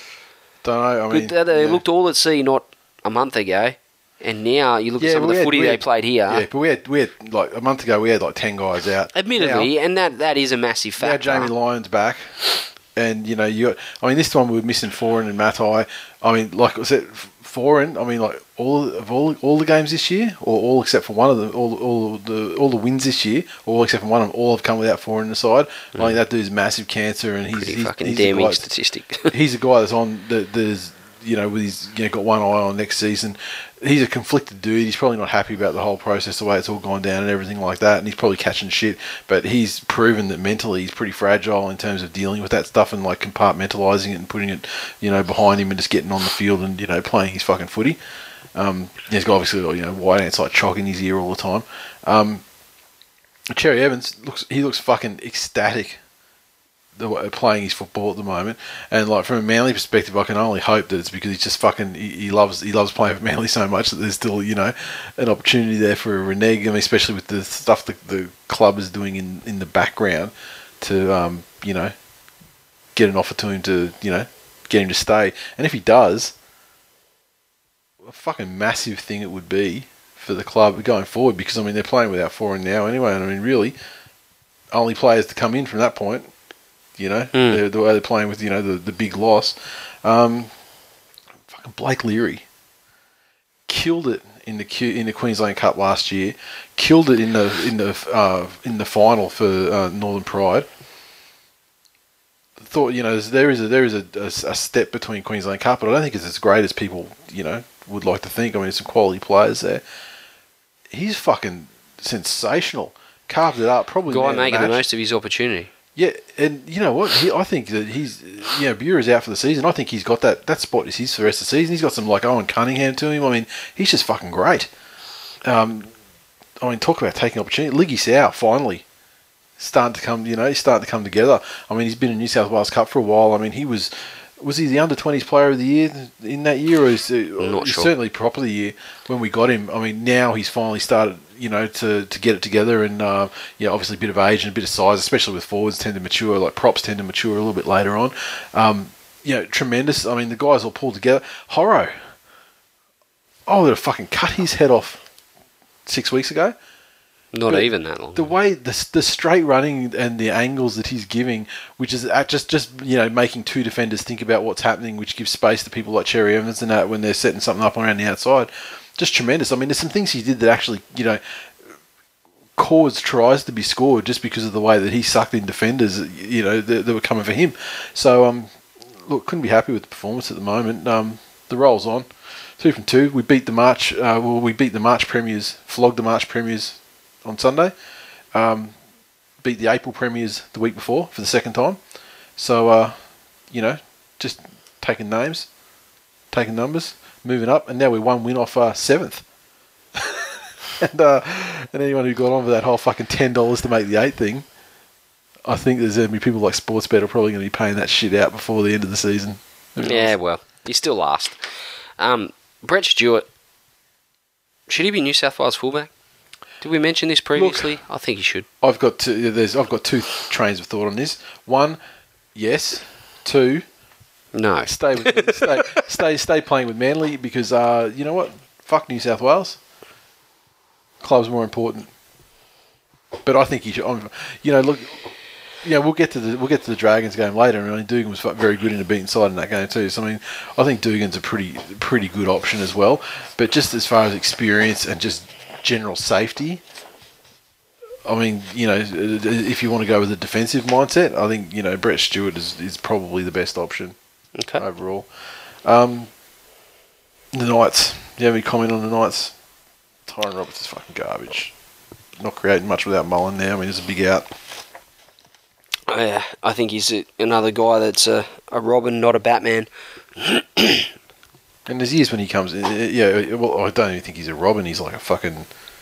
God, I'm trying to think of something like minor. Like he's not even a Nightwing. Like I don't even know what he is. we- here we go. We're going deep nerd, deep nerdy here. Um, I, I don't know. I think he he likes Mullen there to steer the ship and and do all the you know the one percenters and control the kicking and and you know frees him up to, to do a bit of the flashy stuff and um, when it comes to him to to really have to put the big plays on and, and control the match, I don't think he's he's necessarily got it in his game fairly fairly exposed in this game. Manly's experience was too much, and um, they, they look like the controlled him pretty well. They're starting. They're starting to look like the side that they uh, that they are. It's good. They've woken up right in the nick of time. Shit's looking good. At Still last. by one one point of differential. so yeah, we won't be next week. Next week we'll be uh, close to the eight because uh, thankfully for us, there's a lot of these games where these three and four win teams are playing each other. And so teams like the Eels and Cronulla are definitely going to lose next week. No, well, you So, got to keep uh, winning. So yeah, well that's right, and, they will. I mean, quite frankly, the eight fucking top four is uh, is you know, probable at this stage now. It's not even possible; it's probable. So the undefeated, uh, the undefeated asterisk to win the premiership, back on track. It's on. Get on. The more money you put on, the more you get back at the end of the season. Mitch the Geo, my team beaten again this week by fucking Manly. Can it get any worse? Yes, Mark Hunt result. Tell Beyond Blue my address. Oh, that, Mark Hunt, that Mark Hunt result was a foregone conclusion, my friend. At the weigh-ins when he weighed in at 266. I mean, Mark Hunt that weighs in at the upper limit of heavyweight. If he weighs in at 235, he's serious and he trained. If he weighs in at 266, he's fine, doesn't give a fuck. And if he doesn't, if he's not, if he hasn't won it in the first or second round, ain't gonna win it. Claire Simo, Jake, Blake, Snake, Hashko Manly. Fucking Jake Turbo, since uh, he's coming along so fucking quickly. Like his defense is for he's he's fucking awesome. Can play. Can play. Unky D. So gratifying to see Manly continue their undefeated asterisk charge for premiership glory. Nita Beater, happy birthday for last week too, Vanita. Please hurry up and No molts in that, please hurry up and molts in that Titans contract DCE. Brookvale is your home and Manly is your team. A perfect fit. Agreed. Tall Hayden. Big Willie proves a real handful versus the Knights. Look, it's the obvious one, but it's a cla- it's a quality tweet. Blue underscore Beaver. We're back. That's the Seagulls I know and love. Shout out to Slerius at Slerius's brother Blake Leary for a mad game. Hash, happy Manly Day. I was like, hey, they are from there. Is that really his brother? And he said, oh, can you imagine what he'd be like if you know having a fucking a Manly player as his brother? And finally, Super Duper Saul. I can't reveal his secret or who his real identity is because obviously he's got his incognito Twitter handle for a reason. I wish we paid more attention to the game instead of ex teammates' genitals. Hash homoerotic. Hash save that for the bedroom. The Melbourne Storm 28 defeated Parramatta Eels 10 at Pirtek. The Melbourne Storm 28 came from a double to Billy Slater. Koroibete, Chambers, Finucane also with tries and Cam Smith 4 from 5 conversions. Parramatta Eels 10 points came from tries to Hopper Jr. and Ryan Morgan. Sandow 1 from 2 conversions. Melbourne's faltered in big games against their bitter rivals a couple of times, um, which is concerning for them. But I just wonder with, with Bellamy moving on into next season, whether Melbourne have, have, have decided that maybe 2015 is their last real opportunity to put a significant run at the Premiership together um, with their current squad and, the- and the big three Yep. at anywhere near the top of the game. Geez, they, you know, the Eels. I think they're still a ways off competing against sides like Melbourne week in week out, but they were a big show in this for a large part of this game. It was only the last sort of fifteen minutes or so where Melbourne. Yeah, it was more. It was more like the you know straight after half time though, like the first fifteen after the break kind of thing. Yeah, true, but really there was still, you know, if the Eels had have scored another try, you know, momentum swings and Yep.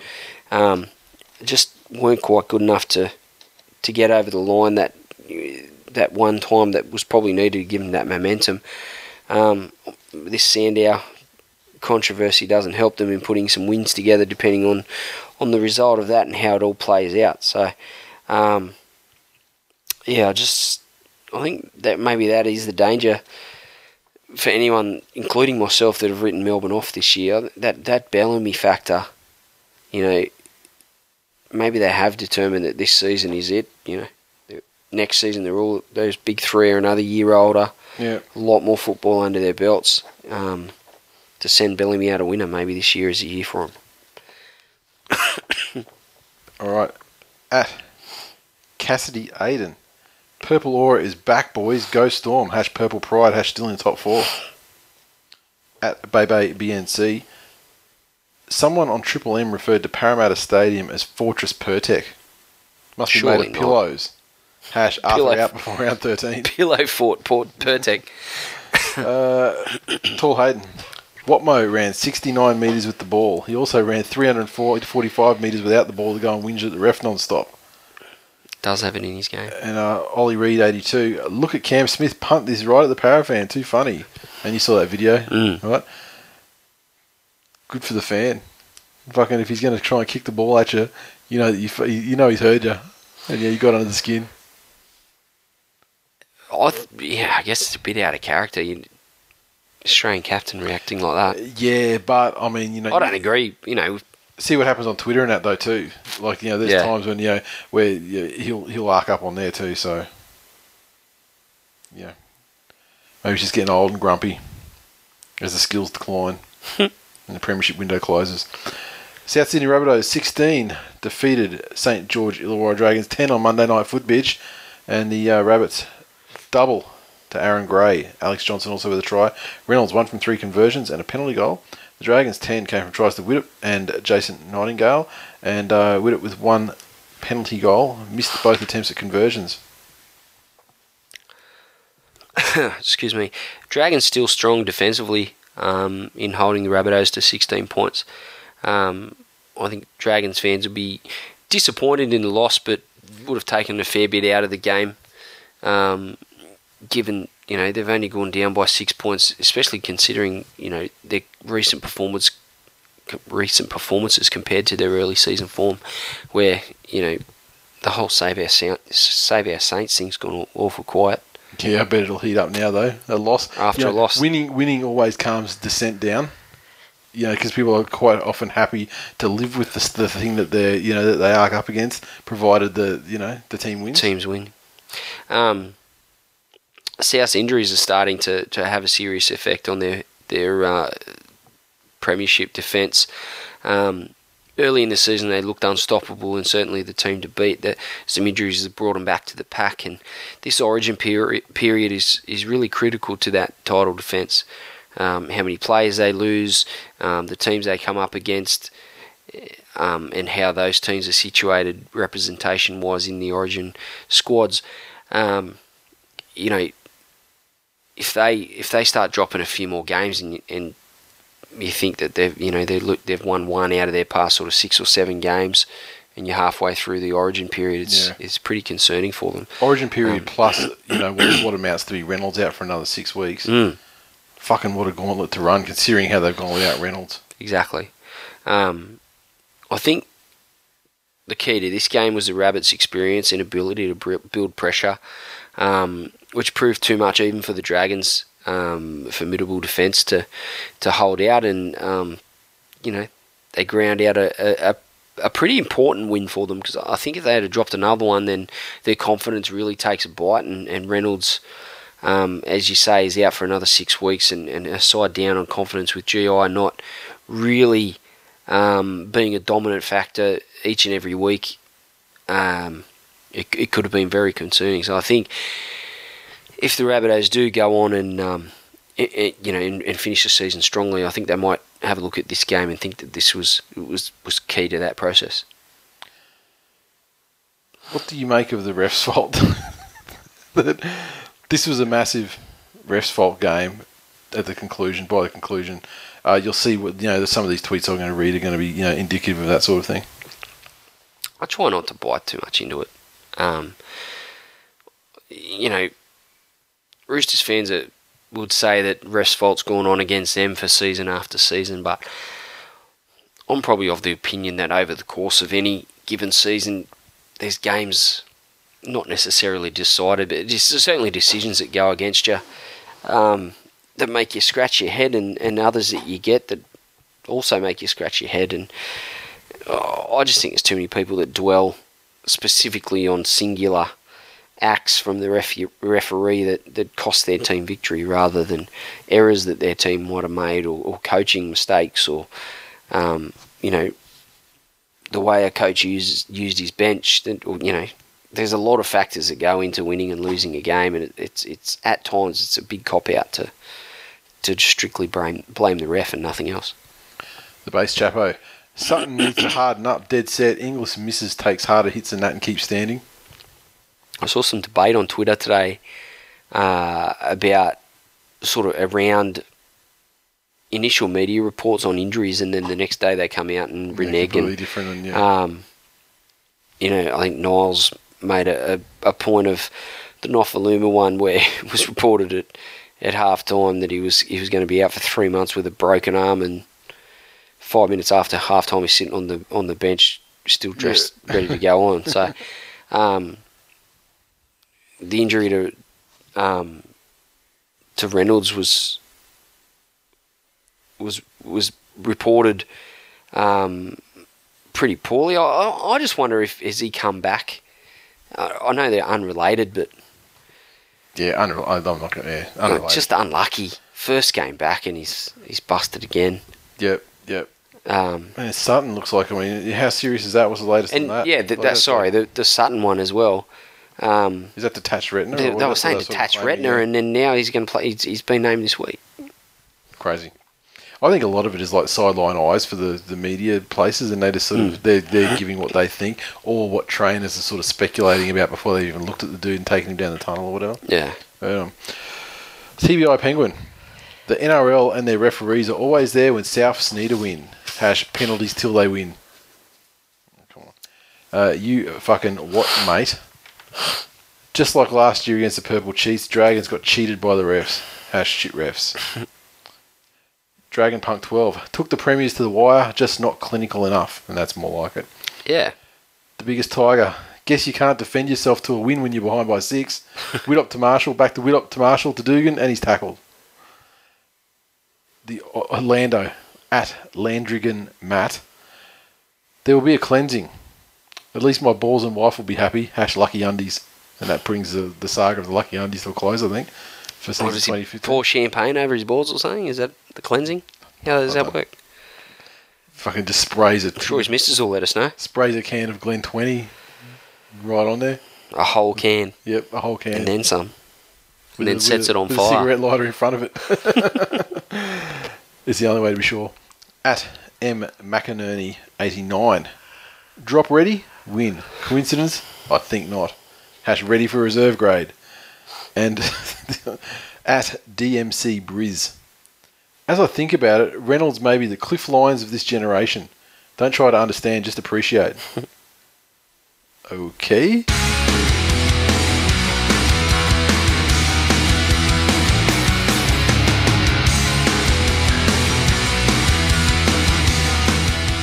previews for round 10 of the 2015 NRL Telstra Premiership season. Friday night football. Canterbury Bankstown Bulldogs take on the Sydney Roosters at ANZ. Should be a quality game.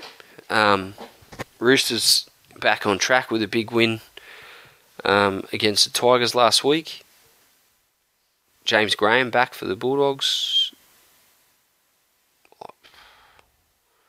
I'm going to go with the Roosters, um, although I think it'll be fairly hard fought, and the, the battle in the forwards will be be worth watching and a, and a big highlight of this game. And I'm, I'm going to give the edge just to the Roosters.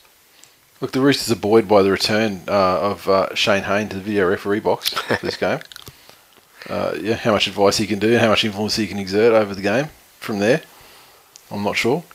But yeah, look, I think the Roosters, well, yeah, I believe that the Roosters haven't been playing that poorly. They've broken out with a massive win last week. They should be on their way to, you know, back to what they're supposed to be. You know, and this game will be a big test. Obviously, the doggies will definitely lift. But Probably. There's only really Brett Morris. Other than that, it's probably a full strength Bulldog side, isn't it? they got the grand final with Sam Perrett in fullback position, so I mean, it's not like they're, you know, Yeah, I mean Brett Brett, Morris is far superior, but uh, you know, it's not like they're not used to this this configuration. Mm. The interesting thing is that uh, Moses Mbye in jersey 17 not starting, Josh Reynolds starting in the six. Honestly, do they want him to sign somewhere else? Because I'll Mbye? fucking take him at Manly in a split second. I'll take him at Manly if uh, jury's still out for mine on on Mbye, but f- I mean, based purely on the fact that he hasn't single-handedly lost his team games by way of his brain snaps, which Reynolds done at least twice in, in recent memory. Yep. Um, yeah, I I don't know. He probably reminds me a little bit of a a um, Ben Barba when he, during you know when he was before he started at the Bulldogs, he was coming off the bench and had plays in front of him, and you know, I don't know that there's going to be room for him by next year to have a, a you know a full time sort of starting spot, and he might be shipped around. Speaking of uh, speaking of Reynolds, at this picture. and it's a meme that I've just seen online of uh, of Chrissy Sandow's busted loan car with uh, Reynolds tripping it. Saying, "What the hell are you doing, Reynolds?" the North Queensland Cowboys take on the Brisbane Broncos at thirteen hundred teeth. Also Friday night football. Cowboys on a big streak. Uh, Broncos in reasonable form. Be a decent crowd up there. All Queensland affair. Um, just on Darius Boyd's return for the Broncos, I thought didn't do anything spectacular, which at times you probably don't really expect from Darius Boyd, but he certainly had a solid game. Um, and will be much better for the run. I've got a, I'm sort of leaning towards the Broncos, but I just don't feel right tipping against the Cowboys given the form they're in at home. So I think the Cowboys will win it easily. They're at home. They're on a run.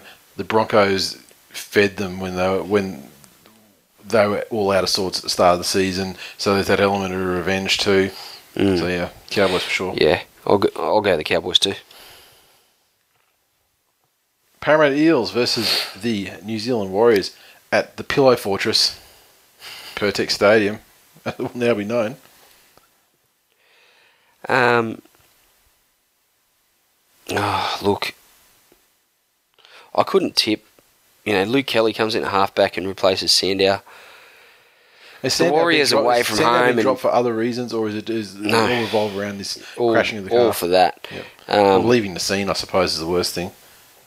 I'm going to have to go the Warriors, given their their win away from home again last weekend, and um, Para without Sandow. Um, yeah, I, I can't do much more than tip the Warriors in this one. And uh, I would hope that um, as a special birthday wish for me, what Mo plays an absolute fucking Barry Crocker like he's been doing every game this season. and fucks himself for 80 minutes.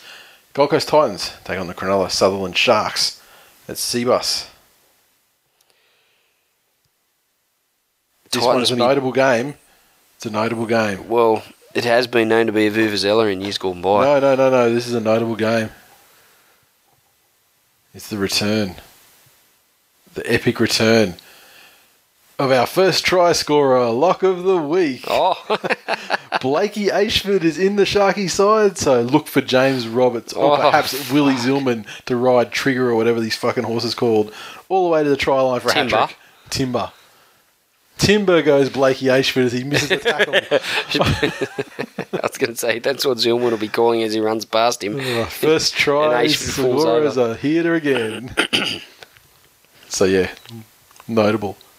They didn't want to go with the. Uh, So will Roberts be up against him? He won't lay a fucking Fuck, finger I, on fuck Roberts. I hope so because it won't even be a missed tackle. I mean, Roberts will just teleport past him. He won't even realise. He won't even have time to. Re- he won't have time to react when Roberts puts on the afterburners. Look, I thank you in advance, Blake Blake Ashford, for paying off my mortgage. Christmas is on this year, kids. for paying off my mortgage in one fell swoop. Uh, Titans to bounce back in a big way. I think they'll have a decent win against the Sharks. Yeah, I mean they were on a pretty good roll before it, you know, before this absolute fucking flogging, and surely they're going to react to that in such a way that they're, uh, you know, that's that sort of thing is embarrassing, you know. So Yeah. All right, and look, I'm inclined to go for Titans too. I mean, it's not like home field is a massive advantage for them or anything, but yeah. Also Saturday, the Melbourne Storm take on the South Sydney Rabbitohs down there at AAMI Park. Be a cracking game, this one. Um, Rabbitohs coming off a win. I just think it's the um, Monday night factor might count against the Rabbits. Yeah, and true. Storm being at home, pretty formidable down there. I'm going to edge towards the Storm, um, but wouldn't be surprised to see the Rabbitohs squeak one out. Yeah, I, I still find it hard to sort of tip the Storm, not because I hate them, um, but because I still feel it's weird. Like they're they're going well this year, but I still feel like they're not very good. But they still, you know, they're finding a way to win. Rabbitohs though, with this loss that they've had of Reynolds again, and seeing the evidence of what happened last time they lost him, you know, for the previous three or four games or whatever it was, I, I'm going to have to go for the Storm just because I'm not sure what the Rabbits are going to be able to offer. And it's like they've got great players, but having said that, Reynolds is so crucial to these fucking do these guys. I mean, like he's not there. Inglis is shit. Mm. Johnson doesn't get any ball. Walker does nothing. Bryson Goodwin, I mean, you know, since birth. Um, Gray will be the most picked up player in Supercoach side this week, I would suggest. Cash cow in the making. St George Illawarra Dragons take on the Canberra Raiders. Two maligned sides, both been going okay. The big battle, and uh, Bit of a rivalry. Win Yep. stadium, win stadium factor for for the Dragons. Um, I think the, the Raiders, based on last start, are certainly in um, in better form. Um, this is a tough one. Do the do the Dragons bounce back because they're at home and, and, and stinging from a uh, you know they're, they're backing up from Monday night and the Raiders had a big win last week. I, I'm going to edge towards the Raiders even though even though they're away from home. Yeah, so this is this is possibly the toughest game of the round to pick, to be honest, because they're great. I mean, the Dragons aren't their defense isn't going to abs- they're not going to drop their bundle like the Titans did and just let an absolute avalanche of points come through. I mean, they, this this year they've proven that they're you know they're a defensive minded outfit, and I can't imagine the, the Raiders having it all their own way. But oh, so what it comes down to is how much better the Raiders' offense is than what the Dragons you know can provide as far as a brick wall, and the Dragons' offense, which isn't great, what they can do against the Raiders. Sure. Fucking hell. Look, I'm going to say the Dragons. They're going to win the game. A, home field advantage. B, defence. And C, I don't think the Raiders' defence is, you know, is, is up is up to that kind of level. And I think if they get more challenged, I mean, you know, the, the, it was a nice, you know, flat track bully job against the the Titans. But uh, I think the Dragons will make it a bit tougher for them, and it'll be off the back of their defence. Newcastle Knights take on the West Tigers, a Channel 9 live game. Hunter Stadium. How do you justify a win here for the Tigers? Well, it's going to be tough. They've, they've got to play for some pride. They've they've had a long long turnaround and, and a lot of time to think about how they, you know, the the performance they turned in last week um, when they really could have made a statement against quality quality opposition. Um, there's an opportunity here to, to come out and um, some of the plays Manly ran um, against the Knights last week, and, and the Knights did didn't have a hope in hell of, of laying a finger on them. Um, you know, long sweeping, you know, plays left.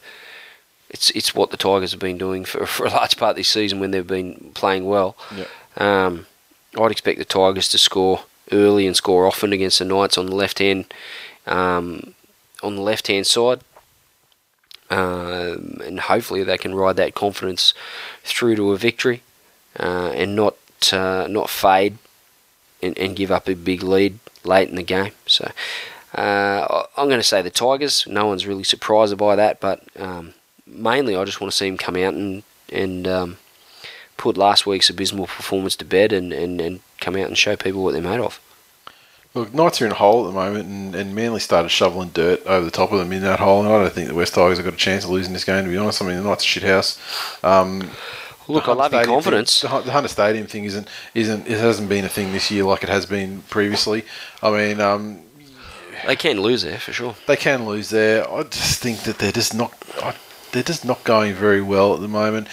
Uh, The counter to that argument is to say, well, you know, there were about three tries in the Manly game where they were fucking close. Like they were so close, it was just you know just dropped it or just you know just this and you know just off this. So you know if those came go in there, that's a much closer game. And so you know, I think Tuvi was you know kind of downplaying it. You know with that. So you know if they pull those tries off, then you know maybe they jag a win. You know on the back of home. But both sides took big losses last week. Both sides will be smarting. Both sides won't want it to happen again. But I just think the Tigers are better than the Knights. And so it's the end of the, end of the story. No uh, arguments from me. Yeah, exactly. For once, you agree with me. Monday night foot bitch. The mighty Manly Seagulls take on the Penrith Panthers at Fortress Brookvale, and my God, the surface was fucking glorious there on the weekend. Saw some photos. Saw a real Jedi. Took you know got on the field after the game. Took us some pictures of the ground. I've never seen it look so fucking glorious. In stark contrast to not all that long ago. Yeah, it's about about six. It was a long time ago. That happened. It was like sort of like, you know mid March, I think that game. And you know, then here is like you know end of April, early May. Moylan back in with a needled up hand, no doubt. Um, Soward with another under under his belt, um, and a few pies. Don't know, no, no confidence in, in tipping Penrith in this game, and I'd, I'd have to say the Sea Eagles. See, I still feel I, I still feel a bit like you know, you know, two two good wins in a row. You know, one against you know one of the better teams in, in better sides in the comp in their home, in, you know, in their backyard. But still, I'm going to need like five games in a row to like truly believe that they're fully back. However, big piece of the puzzle, Matai returns after his week off uh, through suspension, and uh, yeah, I mean he's he, he's massive on the left hand side, and as good as they went last week, they're only going to be better. Um, Luke Burgess finally starting to look, you know, kind of okay. Jake Turbo, amazing. Blake Leary, incredible. Justin Horo's lifted massively. Dunamis Lui, you know, does his thing. Mateo, I think he was, I think he was solid last week. I don't really remember a lot of what he did, but starting Willie Mason from the bench and Starling from the bench has been a good thing. Like Mason, he, you know, he was kind of forced to start, or the way that they wanted to play him was to start him, and I don't think he's that guy. I don't think he's a particular Not at hard, this stage of the career. I don't think he's a particular hard worker or any, all that sort of thing. However, put him on when he can impact against guys that are a little bit tired, and yeah, and he comes into his own, which is great. Starling is you know making progress, steady progress after his return from injury. Lee Sau's great, and now when you look at it, we actually got a fucking big bench. Like I mean, it's actually a decent sized bench out there. So you know, it's good to see we're getting a bit of that. Tony Satini named in twenty. Not sure what that's about. I mean, that presumably that means there's a there's a question over someone out there in the backs. Be it uh, Matai or Lyon. I mean, I don't think it's Matai. He was only gone through suspension. I mean, is Jamie Lyon under? uh, You know, don't know. I mean, keep an eye on that. James Hasson, the guy who has the goat pictures at the moment, he's in 18. Let's hope he can't force his way onto the, onto the lineup. And because you know what, it's a settled lineup at the moment. I'm happy with the fucking lineup the way it is. No Foran, no worries. Having said that, Penrith are doing great without with their injury problems. They're doing fucking great, far better than we are. Mm. I mean, and that comes from the fact that they had it last year as well, and they managed to blood so many young guys. I think Penrith's time is, is in a few weeks. Um, you know, with, with a bit more, set, you know, a bit more of a settled um, lineup with Soward back now, and um, I just think it's a little bit too soon for them with the style of footy that they play and the way Manly played last week. I think they'll beat them.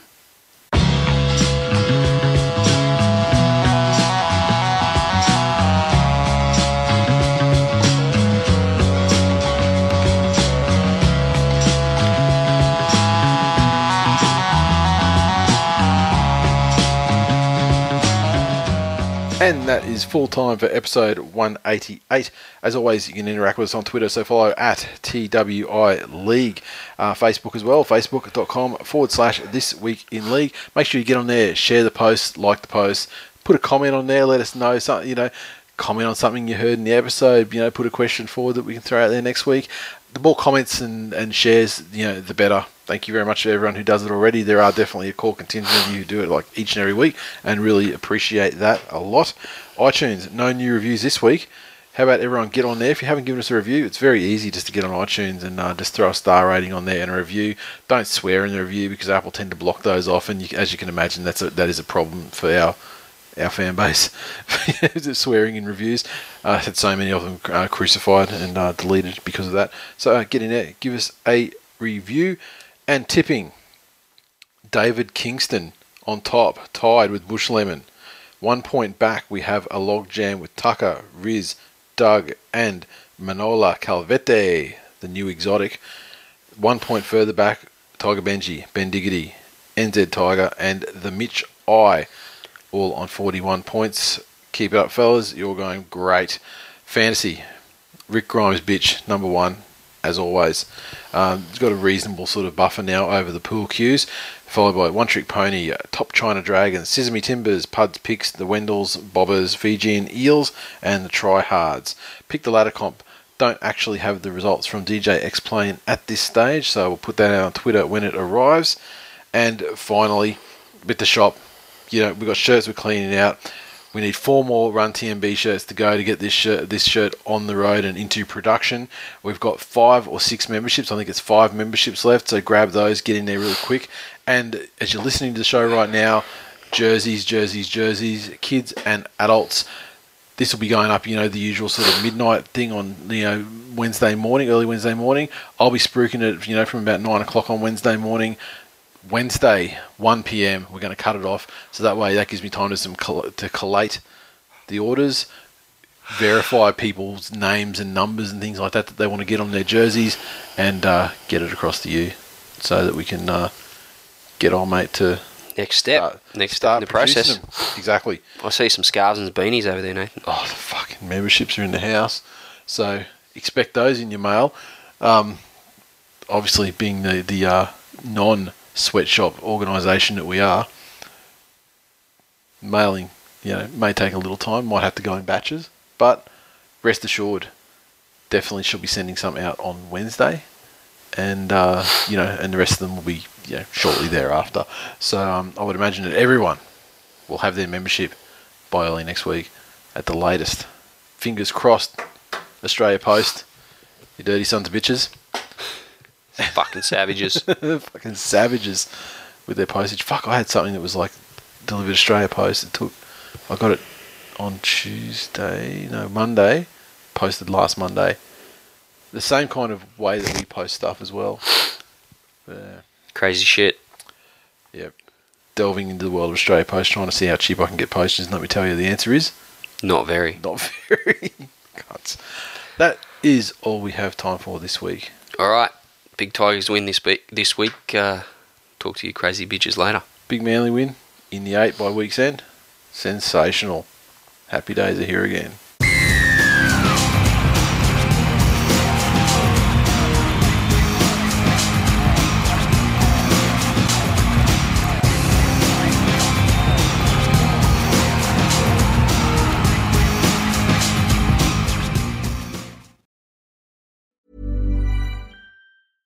Ever catch yourself eating the same flavorless dinner three days in a row? Dreaming of something better? Well, HelloFresh is your guilt-free dream come true, baby. It's me, Keke Palmer.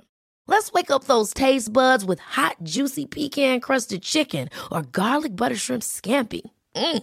Hello Fresh. Stop dreaming of all the delicious possibilities and dig in at HelloFresh.com. Let's get this dinner party started.